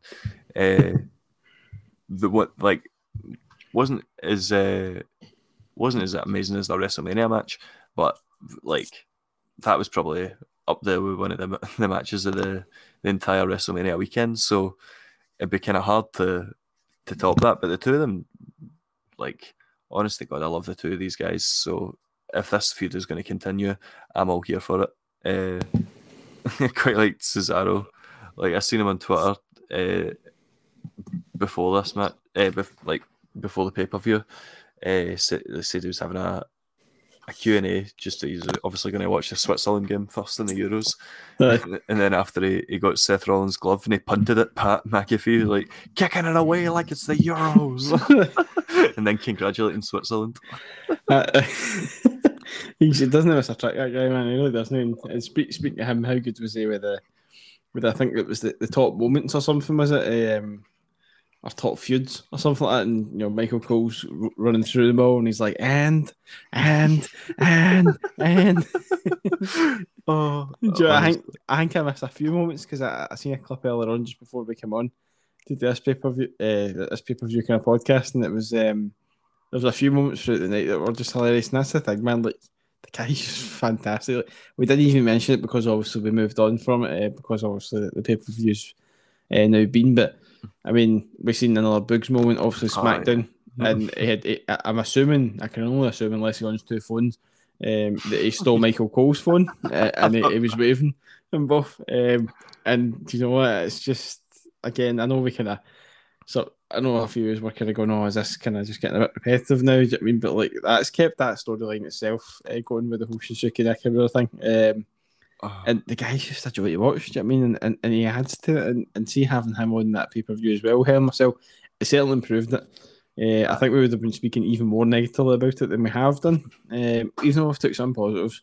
Um, but he's certainly been one of the positives, that's for sure. I think he was like flicking about a pen or something, or flinging it up in the air or something I think, at one point. Um, Oh, I that I thought that was fucking sick. He like flicked it up, caught it, and then wrote it like caught it in the perfect writing position. I was like, is there anything this man can't do? he's aye, what a guy. Like, I, is it? it uh, I see when Greg put up on the Twitter Pat McAfee appreciation post. I was like, yes, Yep. a hundred percent. This. Do you know what? see, I honestly don't know if WWE realize how lucky they have got to get somebody like this. Like I've on, he's probably. I know he's only been doing it a wee while, but honestly, I can't think of a better commentator than him because he just he's so he's funny and he, he he's becoming more and more knowledgeable. Like the more he's he's doing it, like he gets involved with every aspect of it. Like he even sees back backstage videos like his vlogs every week, and I just I need I need to mention it. I don't know if you saw it was he's won either last week or the week before, and uh, they were sitting Cole and him were sitting at the commentary desk, and Cole was like, "It would just be like you know my wife's been at work all day." It'd be nice if I could just get five minutes to talk to her without Pat just constantly talking about you. it was like it would just be nice to talk to her. And then Pat's like, "Hey, hey, hey, who gives a fuck?" Oh god. Honestly, guys, oh. oh. he's nuts, man. So I, I think he be, he's up there on a bucket list if we have um, ever graced with any um, interviews with the, the big dogs, uh, and he's certainly a big dog that I would, um, I think, we would all openly uh, welcome with open arms. Oh. Um, I mean, what, what, well, honestly, I don't know. I think we'd be here all night, to be honest. I think it would be like him going, do, do another pen, do another pen trick, please. Um, just to begin with. but no, it's been brilliant. Um, and let's face it, I think it um, it made some of these kind of maybe dips in the pay per view uh, a little bit more entertaining. That's for sure. It kind of brought the, the kind of the vibe up again. Um, so we'll move on uh, from Cesaro and Seth Rollins match, um, which uh, was decent. Um, maybe as you say, not hitting the heights, but uh, they're certainly going to have a, a settler, I think, for sure. Um, so it's just, to be fair, it can only get better. I don't think it's going to be uh, any worse than than that. And to be fair, it was as I say, was, that match wasn't exactly bad, so it can only be a good thing. Um, it's just a shame, like you say, it couldn't have came to a Hell in a Cell because it could have been something even more special.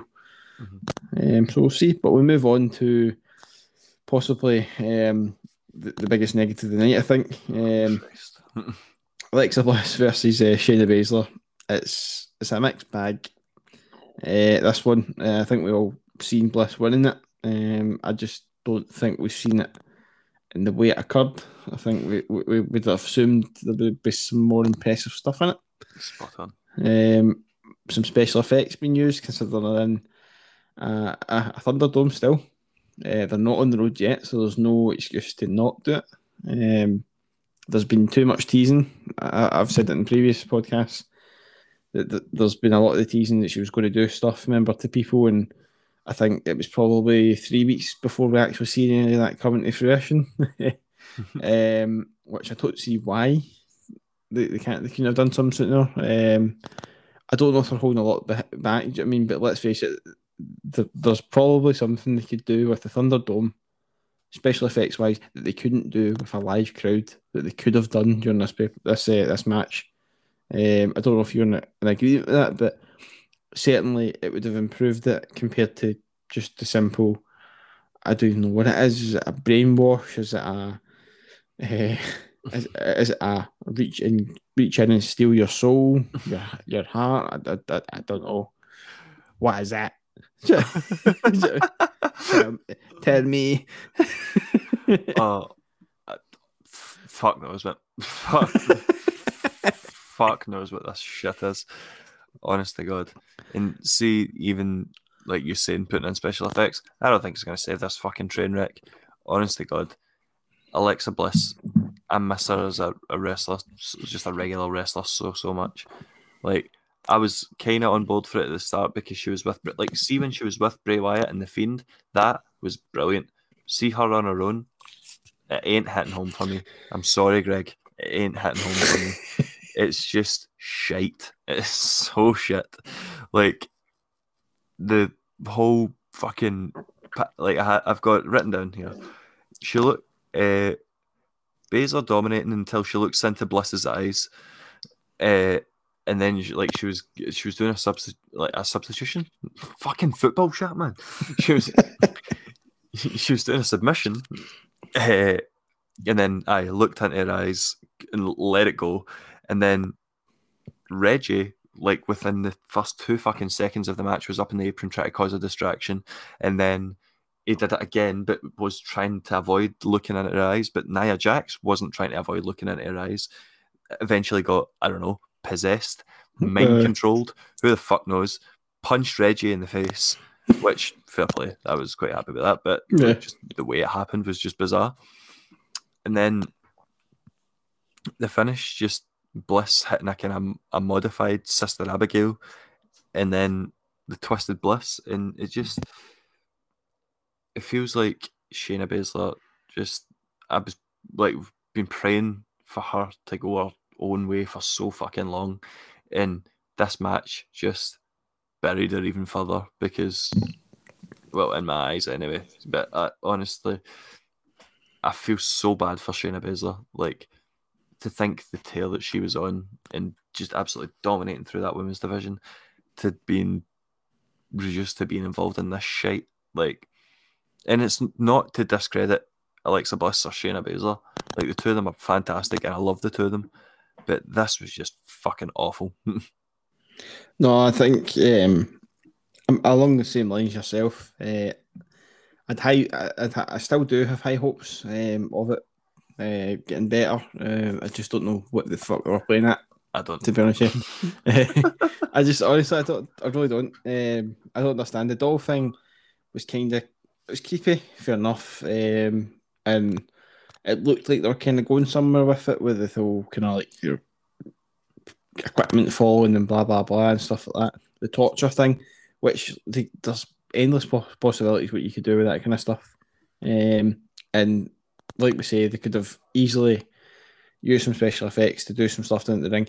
We've seen special effects that you know when there has been crowds there with before Bray Wyatt went away, and you know when she obviously was the one that was supposed to be controlling him, so on and so forth, or some mind fuck like that, where you're like, well, hang on, he's the one that's supposed to possess you, blah blah blah, and you know, so on and so forth.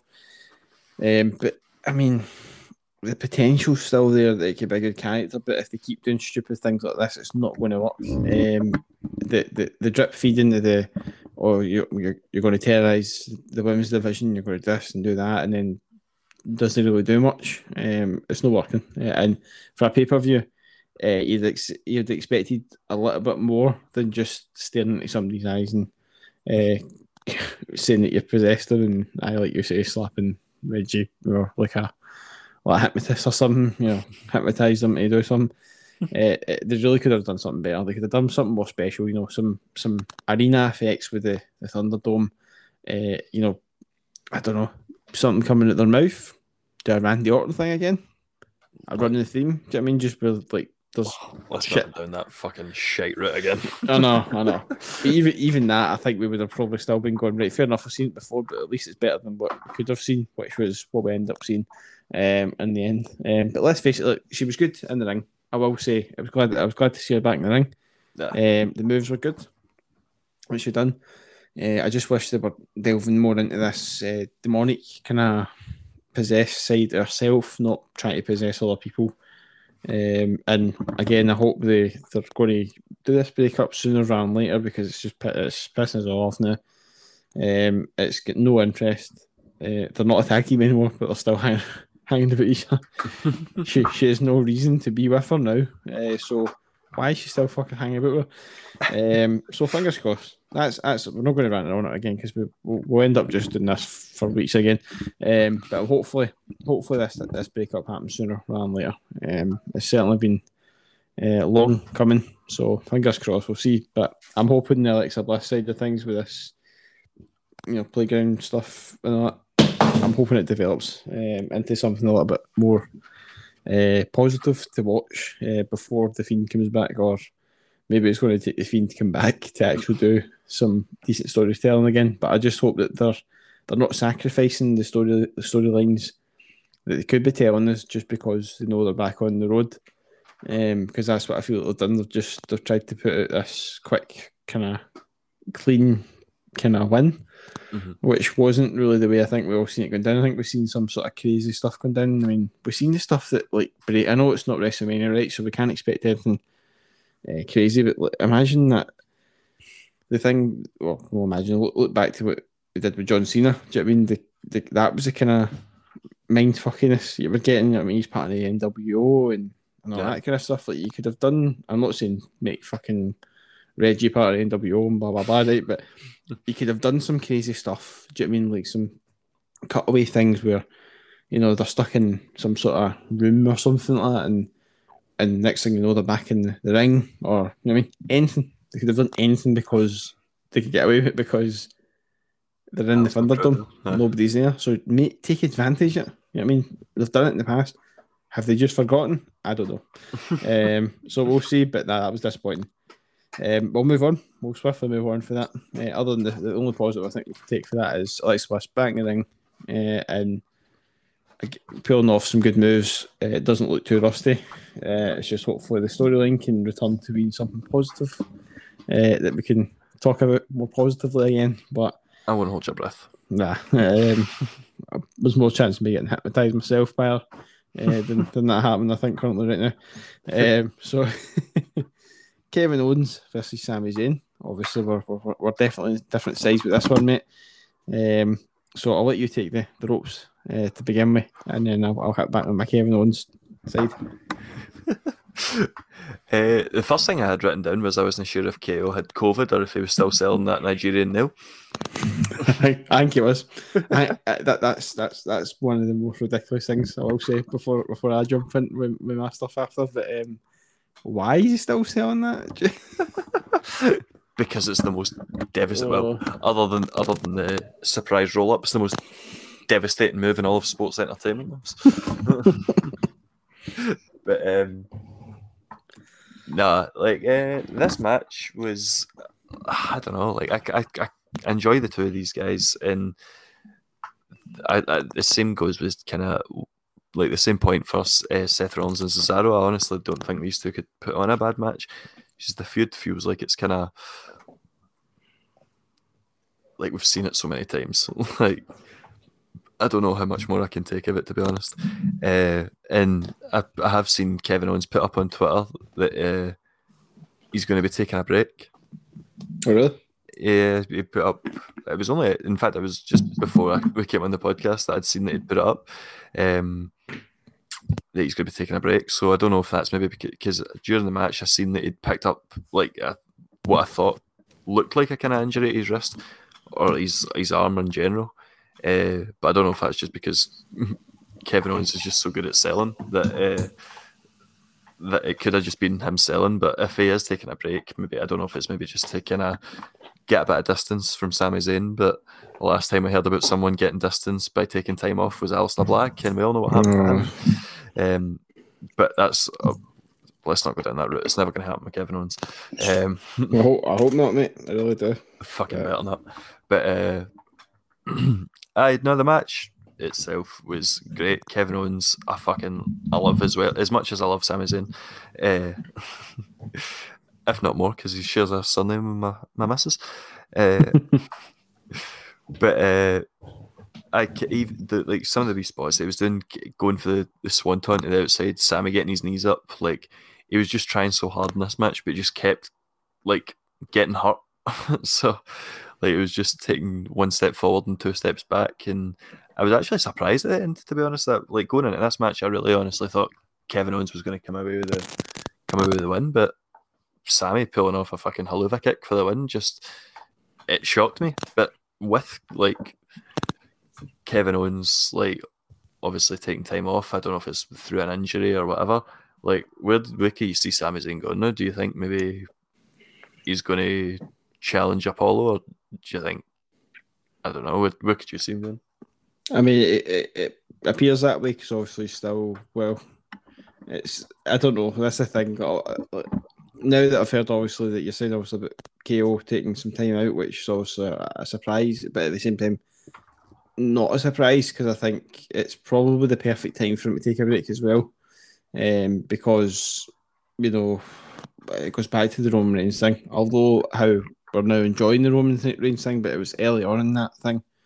Um, I really wanted him to hold that championship because I felt at that moment in time, I felt like he legitimately deserved to hold that title, even if it was just for a short time, and mm-hmm. Roman took it back off him. Because uh, I just thought, I think back then, they two could have had a, a wee back and forth feud, like we've, we've seen in past years, where you know one pay per view, you know one one man's holding the title by the next pay per view, the other man's holding the title. Do you know I mean like that kind of feud that they could have had because of how good the feud, feuds were? Do you know I mean? Mm-hmm. Um, and ever since that point, I've just felt that you know he's been lost amongst this shithole.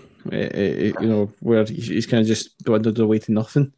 Um, and unfortunately, even if even if they now all of a sudden try to put this massive push on him for any title whatsoever, not not not even just Romans, uh, you know, and Apollos, um, you know, tag title, anything. Um, it's not going to have that same effect anymore. It, it's kind of like spoilt it for me.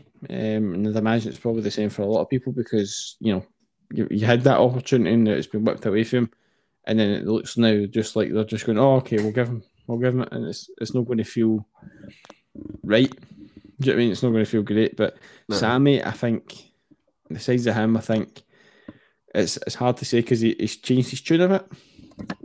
He's went for conspiracy to now he's got karma on Owens. So I'm just like, what what is he play, what is he playing at? Do you know I mean? Um, I really don't know, but I think personally, I think um, he's probably going to continue the the pursuit of trying to get his title. What, what he claims he's not lost back.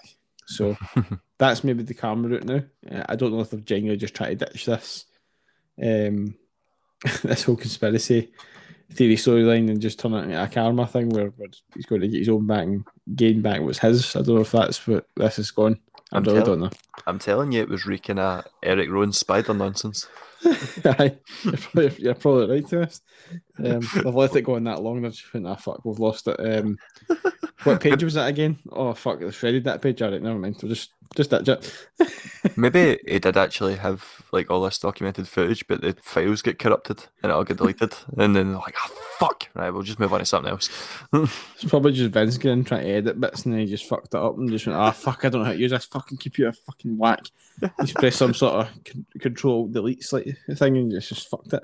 Um, all know, that, man. all that big bucktooth fuck Kevin Dunn trying to add a million and one camera cuts. he's just hit, he's just hit delete.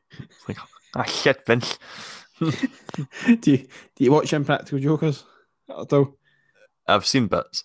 Right, so there was an episode recently. Yeah, you know who Joe is, don't you? Um, he's I a kind of I think so. he's got big eyes, but he's, he put, when he pulls faces, he's just fucking hilarious, right? But he's there was a there was a wee segment they done. And should, you just put in mind of that there. Um, they were being a photographer for people, um, and it's just the camera angles, and they were lying on this roller thing like a skateboard, Mhm. look, looking up the way.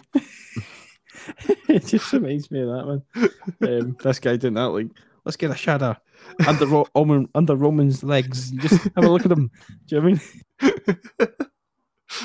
oh god. Oh, hilarious, man. But um, that didn't surprise me. But no, I'm, I'm a wee bit disappointed to hear obviously Roman's, uh, not Roman, sorry, KO is, could potentially be out now. Um, but at the same time, I think it could allow that buzz to build back for him to return at some point and maybe take a title. Um, but And that's what I was gonna. That's what I was gonna say. See, to look forward to it though, in a in a kind of positive light, with him taking this break, and obviously the, the with the draft coming up, can you see Kevin Owens moving away? Like, because as much as I would love to see it, I honestly can't see Kevin Owens being the one to beat Roman Reigns for the title. Well, hopefully, hopefully that'll fall to Big E, but who knows? But oh, could you maybe this is again just a bit of fantasy booking? Kevin Owens taking this time off that gets drafted to Raw, but like if he does have an injury, don't. Well, obviously, well, if he's got a fucking injury, he can't be on TV anyway. So, but don't have him on TV. Don't mention him, and then just the obviously live crowds are coming back. Just the pop for Kevin Owens coming back, and just don't care who the fuck the champion is, insert him into that world championship feud. And honest, like the buzz that will be around Kevin Owens again will be amazing. I, I, I would, I would honestly be, I'd be all for that. Um, it's like a reset, isn't it? If he, if he takes this time out and it'd a welcome reset, I think, and, and not in a bad way. I mean, we all enjoy KO and No, certainly one of my favourites now. Um, so no, I think it's um, he's you know, guy he's worked, worked hard as well throughout the pandemic. You know I mean? So you know, if he's deserving at that time as well, to go spend with family, fair enough, absolutely. Um, and hopefully it's the right reset that he gets to come back, and hopefully he's given that opportunity, like you say, something like that. I think would be brilliant. no. Uh, even if, wa- even if it was to NXT. True. Um, could see him rock up there again. I mean, him and uh, Joe would have a, a great match again. I, I'd imagine. Um, so, I mean, there's there's already potential who's down there already, but I, if there's anybody else hopping ship to go down the way, then uh, that would be good. Um, but whatever happens, I just hope, yeah, there's no there's no bad news um, that we'll have to unfortunately talk about. Um, Fucking better Well- not be a riot. because uh, that'll be that'll be another step too far. um, so I'm not sure. I'm not really sure um, exactly where Sami's going to go for this. The only the only thing I can point to is is the continuation of the Apollo thing. Um, but I think we all feel that maybe Big E could maybe be the one to take it that, but then we really don't know. We can't put the finger on it now because they're I don't even think they know themselves who, who they want to, to kind of. I don't know if it's who they want Apollo to squash or if it's, um, you know, who they want to take the title off him. I don't know if it's that or that. I really can't put my finger on either one. I suppose that's what, that's what fucking happens when you release a wrestler after repackaging him, bringing him into a new food, and then just fucking letting him go. exactly. Um, yep. And yeah, nothing got themselves to blame. So, um, mm-hmm. I think that's just one. Unfortunately, I think we're just gonna have to wait and see. There's there's, there's no too much speculation that we can uh, commit to. I think and go right. That's definitely what's gonna happen. Or I mean, I don't think there's a hot take to be honest. um, so we move on to the second women's uh, match of the night. And that was uh, Ripley versus Flair. Uh, obviously, they all seem to work well in the ring together. Um, the clash, um, you know, with their styles that are slightly different. In ways, you know, Rhea Ripley seems to possess more strength, while obviously Charlotte can be more kind of crafty and tactical. Um, which you know, when pitted against each other, it comes across quite well. Mm-hmm. Um, you know, we've seen that I think, especially in this match. Obviously, we, you know, the way Ripley was going across, uh, using her strength to try and obviously outpower. Uh, while Charlotte was quite sneaky with her roll ups and you know ways to get out of moves and stuff like that, and obviously trying to do the submissions. So it was always it was always going to be a good match in that sense. But um, I thought at the same time equally, um, there was plenty of nail biting moments. Uh, with with the kind of near falls, um, that's one thing I think out of this whole night. I think that was probably, other than the, the, the main event, uh, it was probably one of those matches that we really couldn't see going one particular way. Um, I don't know about yourself, but I could actually seen it going either way with all these near falls. I know sometimes near falls are quite obvious, um, but these ones were quite close in general. I think to the point that you genuinely couldn't decide who was going to take the win here. Nah, uh, it, see, to be honest, I honestly couldn't see anybody else coming out of this like with the championship other than Rhea Ripley. And the reason that I say coming out of this with the championship rather than winning is because that is the most ludicrous finish I've ever seen in my life. see, anytime Randy Orton does his wee uh, spot when he's outside and he dumps somebody down at the top of the table, I'm going to shout out why the fuck is the ref not calling a disqualification because everybody, everybody hits somebody with a part of the table or into the table or something. Nothing gets done. Rhea Ripley lifts the lid off, hits Charlotte in the face with, oh no, that's too much for this ref. DQ.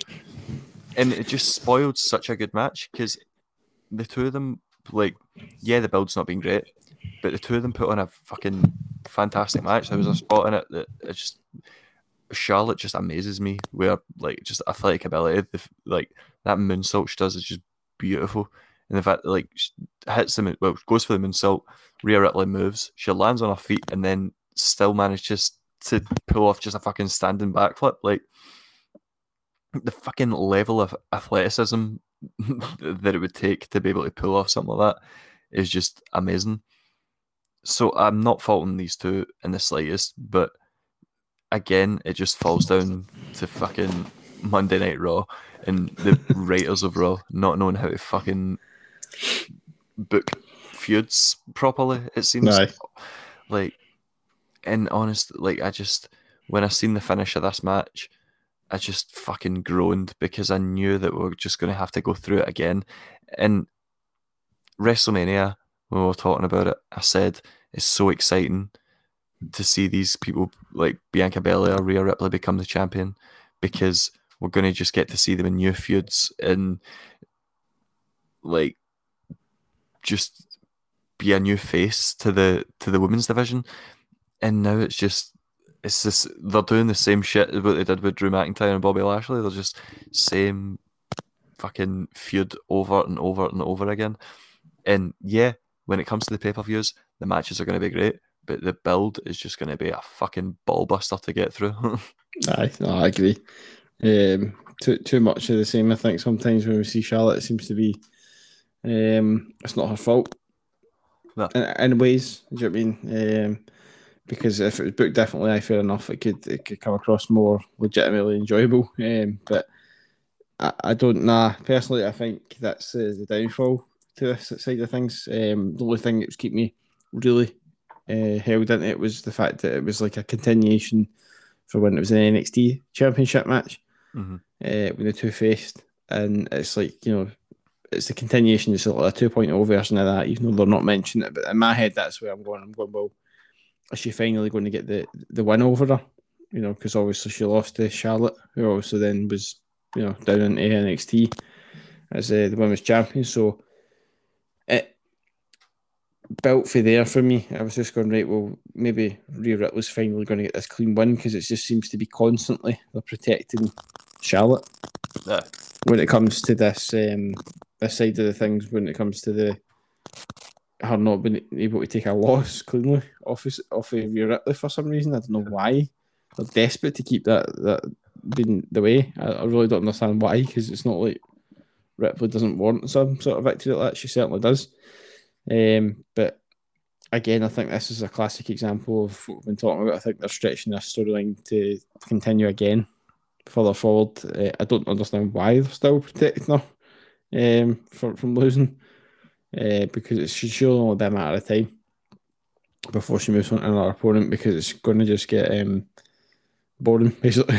um, and I don't know what's going on in Raw. I don't know if I've, I've not been paying attention to it now. Um, I did notice there was a tweet uh, by Nikki Cross saying she's going to keep her, her, her eyes very uh, closely on, on on the way that, that match went. Obviously, we've never seen any interruptions or anything like that. So potentially we might see something tonight where she's going to go out and challenge for the title. Uh, I don't know if that's maybe our, our plan, but Then she'll get laughed at again. I hope for not, because that's that itself been uh, quite disrespectful. I think to to, to Nikki Nikki Cross and at the same time uh, Mhm. us Scottish fans, um, Fucking too right. along with you know Piper Niven. Uh, And just on a, on a personal note, I'm sick of the, the Rangers fans being booked very strongly and the Celtic fans being booked like shit. just, I genuinely didn't know she was a football fan to be honest. I, Um, d- I don't know if she is. I'm just just because she's she's Scottish and she's getting booked like shit. uh, um, end of the day, just like you guys, he's a back, he's a back in, uh, he's a backing Drew, regardless of whether he supports the opposite team to yourself. Um, purely because of Scottish, that's that. Um, of course. Um, but no, I don't know. I, I, I'm, I'm quite disappointed the way it finished. That's what I will say about the match. Um, for a pay per view, it shouldn't be finished in a disqualification. Not a chance now. Uh, we see enough of that um, on week to week shows. Uh, we don't need to see, we don't need to see more on a pay per view. Uh, I know you you're 100 percent always going to be in agreement with me on that one, especially with uh, you know certain counters for certain finishes and blah blah blah. So um, I honestly dread to know what that would be now. Oh, honestly. If, again, credit to Simon Miller. Uh, WhatCulture? The distraction counter is up way higher than the disqualification counter. I think the DQ counter is up to. I want to say it's like between thirty and forty. The distraction counter, including the main event of this pay per view, is up to seventy.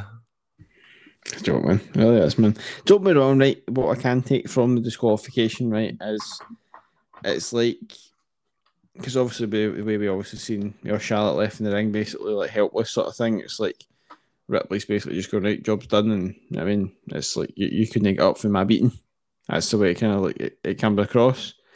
Um, equally, it's like they're trying to build this heat they were trying to build for beforehand when she was clearly a face and they couldn't they couldn't do anything about it, and they, they desperately wanted to turn her heel straight away, Mhm. which we all know it didn't work, uh, and they still continued to try and do that way, you know, or turning on Asuka and stuff like that. just it didn't, it didn't work.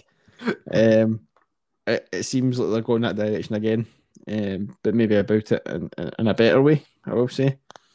Um, although we know Charlotte's not face, um, she she was very much heel going into this it, it, it kind of comes across that way. I think uh, that that's what that, that's the direction they're going. Now they're going to make her a heel champion. Uh, uh, I don't know if they're going to try and make Charlotte a face. I find that very hard to believe. Could have been a wee double turn. Could be man, but I mean I don't know about yourself, but I don't think I could watch Charlotte as being a, a face. I, I just I don't I don't think it suits her in the slightest. No, I, I think she's perfect in this kind of. And I, well, can I have her own me.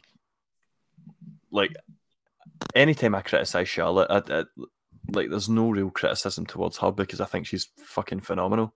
Aye. Uh, just the way she's been, been booked, I suppose, is the ma- the main criticism. Uh, but you cannot deny that when she's a heel, she's just absolutely She phenomenal. Aye, she's phenomenal at just drawing heat and just being a, a fucking this arrogant asshole that like you'd love to root against. Uh, and it's, like that's all credit to her. She's just playing her character perfectly. No, she is. I totally agree. Um, I like you say, if the booking was slightly different, it would be uh, more bearable. But. It's unfortunate sometimes. It's just a running theme that we have to uh, bite a bit of tongue and just try and not say too much because, like, like we find ourselves uh, when we go on a rant, a, a rant tangent. It's uh, it's the worst kind of tangent. Uh, but, but let's face it, we need to get we need to get our uh, our uh, feelings of of disappointment and anger to these storylines out. If we don't, it'll just spill onto the next pay per view Yeah, uh, and, and the next podcast, of course, as well. Um, yeah, that's true. That's true. Do not do not uh, dis- uh, disagree with you there, mate. uh, but let's face it, this is going to be another match again. Um, we're probably going to be watch uh, talk about this again um, for the next pay per view. Uh, just hopefully it's a, a better outcome. Can I wait?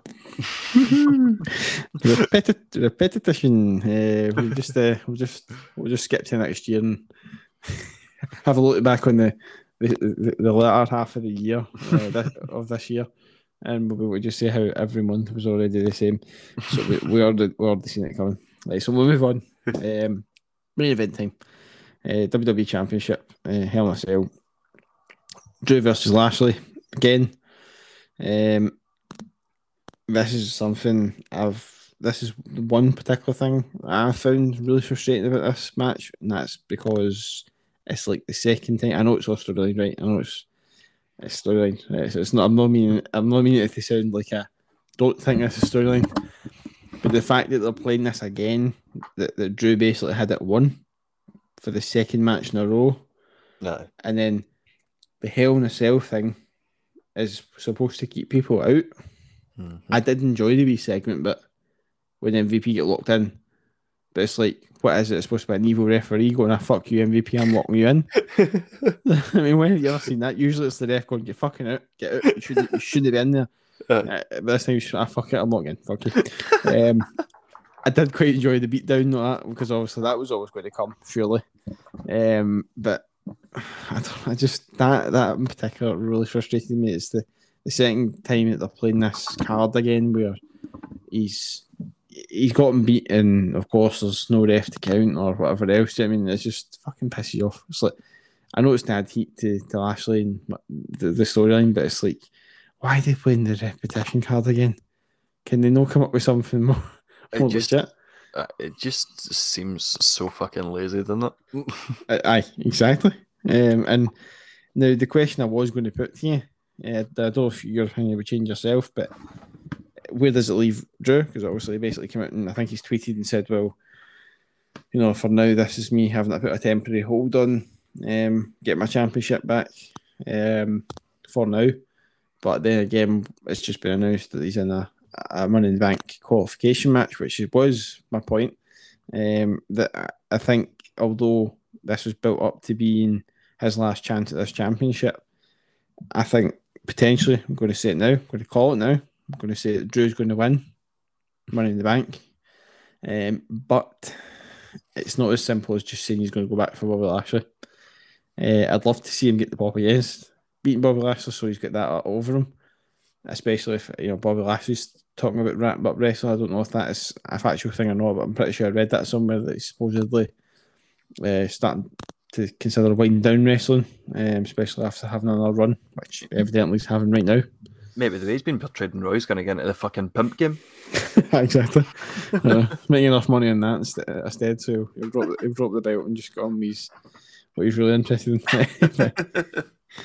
um, no, I, I genuinely, I, I would like to see him win it. I think it would be interesting, but I, I think uh, the direction they would go, everybody would assume that he's just going to go for, for Lashley if, if Lashley's still holding it by that point, of course. um, depending on who he's facing. Maybe he could win the title and take it off him, but I think if Drew was to win the Money in the Bank, he's probably going to choose, um, you know, somebody on SmackDown. I feel, I've just got a feeling. I, it, it's kind of. I'd be intrigued to see who else is in the match because, again, as much as I love Drew McIntyre, I think he needs kind of a wee bit of separation for the the main event scene. Like not the main event scene. Like I think it should still be in the main event scene, but like fighting for the kind of the same belt, and the same same opponent. Aye, because it it really is getting pretty stale, and I felt I feel like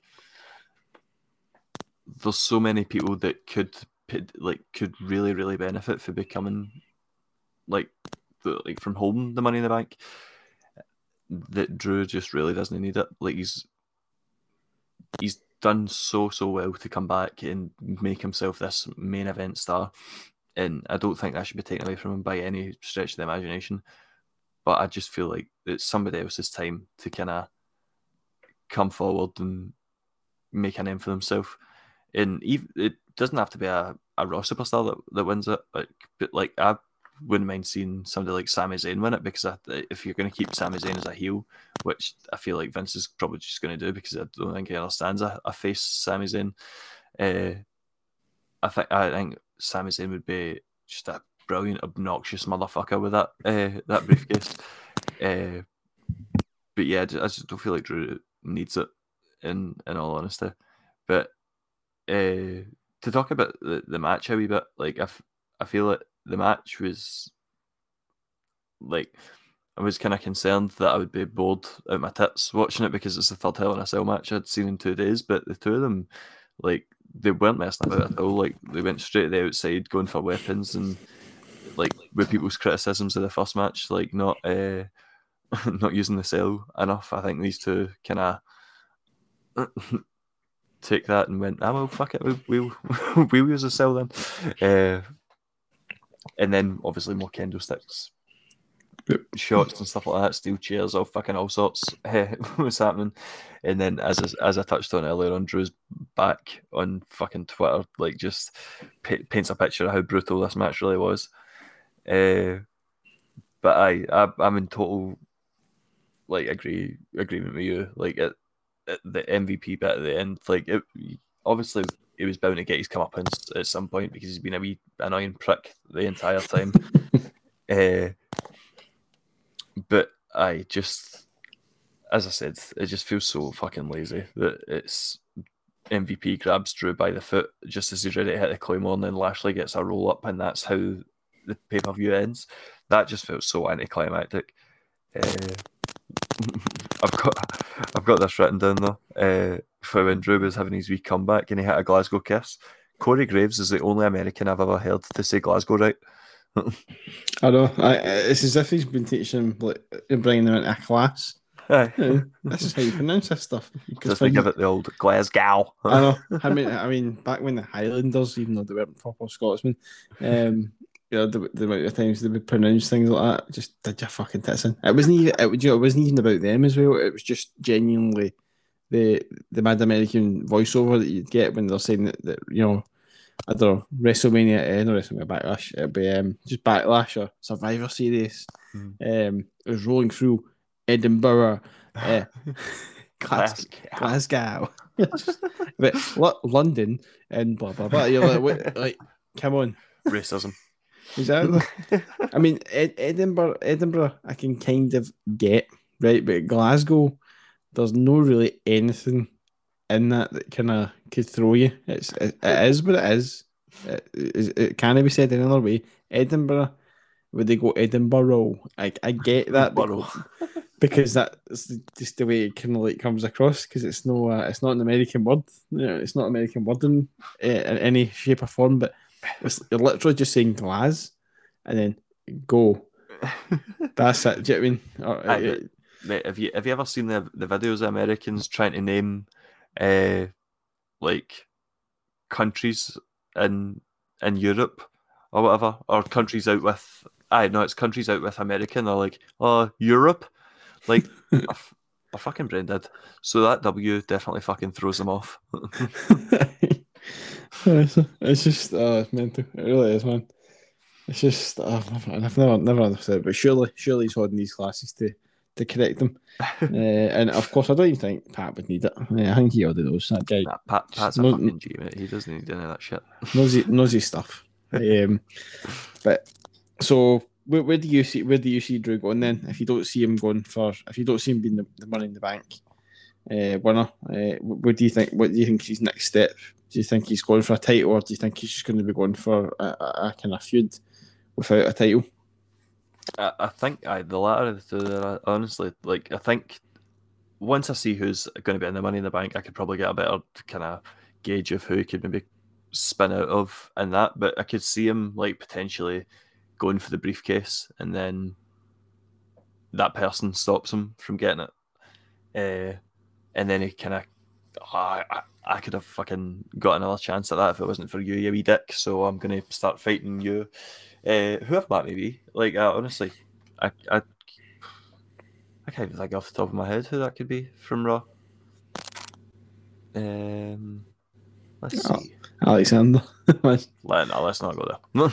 well, see, but actually, to, to be honest, see if they wanted to, to push him, like, I, I mean, I honestly, I kind of see it. If they wanted to push him, then the two of them could put, like, Alexander selling is just phenomenal. So I think the two of them would be actually pretty pretty decent in a match together, but I kind of see it. Nah, I can't either. It was it was purely for the, the selling. I had the claimer because I, I would love to see more of that that selling. That was brilliant. Mhm. uh, the last time we seen that. But nah, I can't put my finger on it here, mate. To be honest, uh, who who Drew could just have a, a normal feud with, with you know, without any the kind of rigmarole uh, titles and stuff like that involved. Uh, but at the moment, I all you can see him as being in, involved in, in in the title pictures. So I don't know. Oh, in fact, I'd quite, uh, although he is in, in the tag team division, so I'd quite like to see him feud with AJ Styles. True, true. I would be quite good. Uh, I thought I actually thought you were going to go uh, with Orton. No, no again, no again. Aye, I thought you were because I know they like to revisit that, especially with the Fiend. Uh, yeah, Fiend Bray Wyatt. Um, practically the same match anyway, but obviously uh, just had a, a change of gimmick. um, I mean, what about Drew McIntyre versus the Fiend if the Fiend was to make a return? Aye, that would actually be pretty decent as well, to be fair. Um, there's that, and well, there's the potential. Um, who else I going to say there? Edge. Yeah, maybe that could be the, the thing. Maybe Drew McIntyre could go for the briefcase, and then the likes could go out, and that's the Fiend returning. That would be. That would be. And And it- it's and it'll be the the first pay per view in front of fans. So maybe that's what they're saving him for. Could be, man. And, and it would equally kill the fuck out us because we were like, Drew's going to get his title back. like, um, for the tenth time. Um, the only reason I say that is, you know, the, the money in the bank thing um, was because I just feel that, you know, like you, like, like we've just been kind of saying, obviously, the WWE back on the road. Uh, if he was to do that and then cash it in, although it wouldn't be quite the warrior uh, way to win it. It would still be the poppy maybe get considering he's he's so often more a, a kind of like haha I've done it opposed to you know I've beat the shit out of the guy and I've, I've won it legitimately. Um, Although which probably isn't it isn't his style, is it?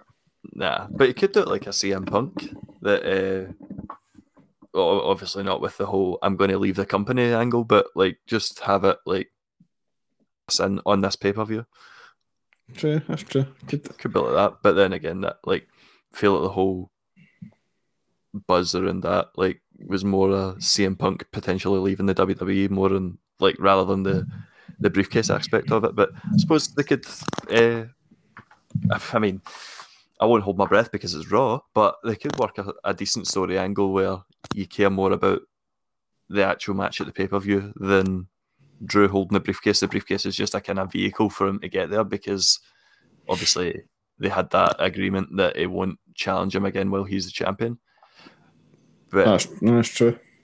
but to look at Lashley coming at it, like where he's going to go, I've heard that uh, he would quite like to give Kofi the rematch that he never got, and I would fucking love to see that. that would be quite good. Yeah. and I mean, he could certainly be up there for, for one to take it off him. Um, probably the underdog at that rate enough with the if you were to drop the short list of uh, people's wants and you know hot takes and who they think's will take him on and, and beat him.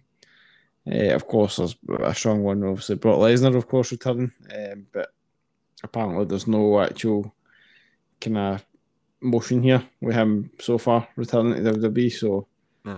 that one, unfortunately, is uh, on on hold for the moment. So, uh, but fingers crossed, fingers crossed, uh, we do get that match because everybody, I think everybody would agree it'd be a brutal match considering the two of them are big fucking tanks, man. do you know what I mean? So, but amazing to see what they got up to. But aye, it's certain to say. Um, for the moment, it's not going to happen.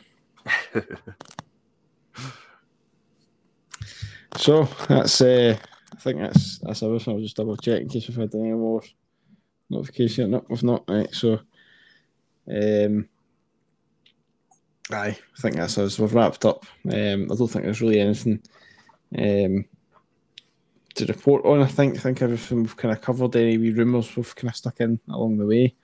Um, not the best a Cell. Could have been better. Um, but from what positives we have took, uh, the positive matches or positive moments were obviously decent enough to, to you know give give the pay per view a watch, of course. Um, but again, like I kind of stated before, I think it was quite a, a good move from them removing the Reigns thing because uh, it really did deserve its own platform, and and I think uh, you find a, a rare time where you can actually say that a match deserves to be off a pay per view and be its own thing. Um, without being raging about it. Um, but it, it worked and it was good. Um, so we'll see see how it goes uh, going forward. Maybe they're going to do things like this in the future.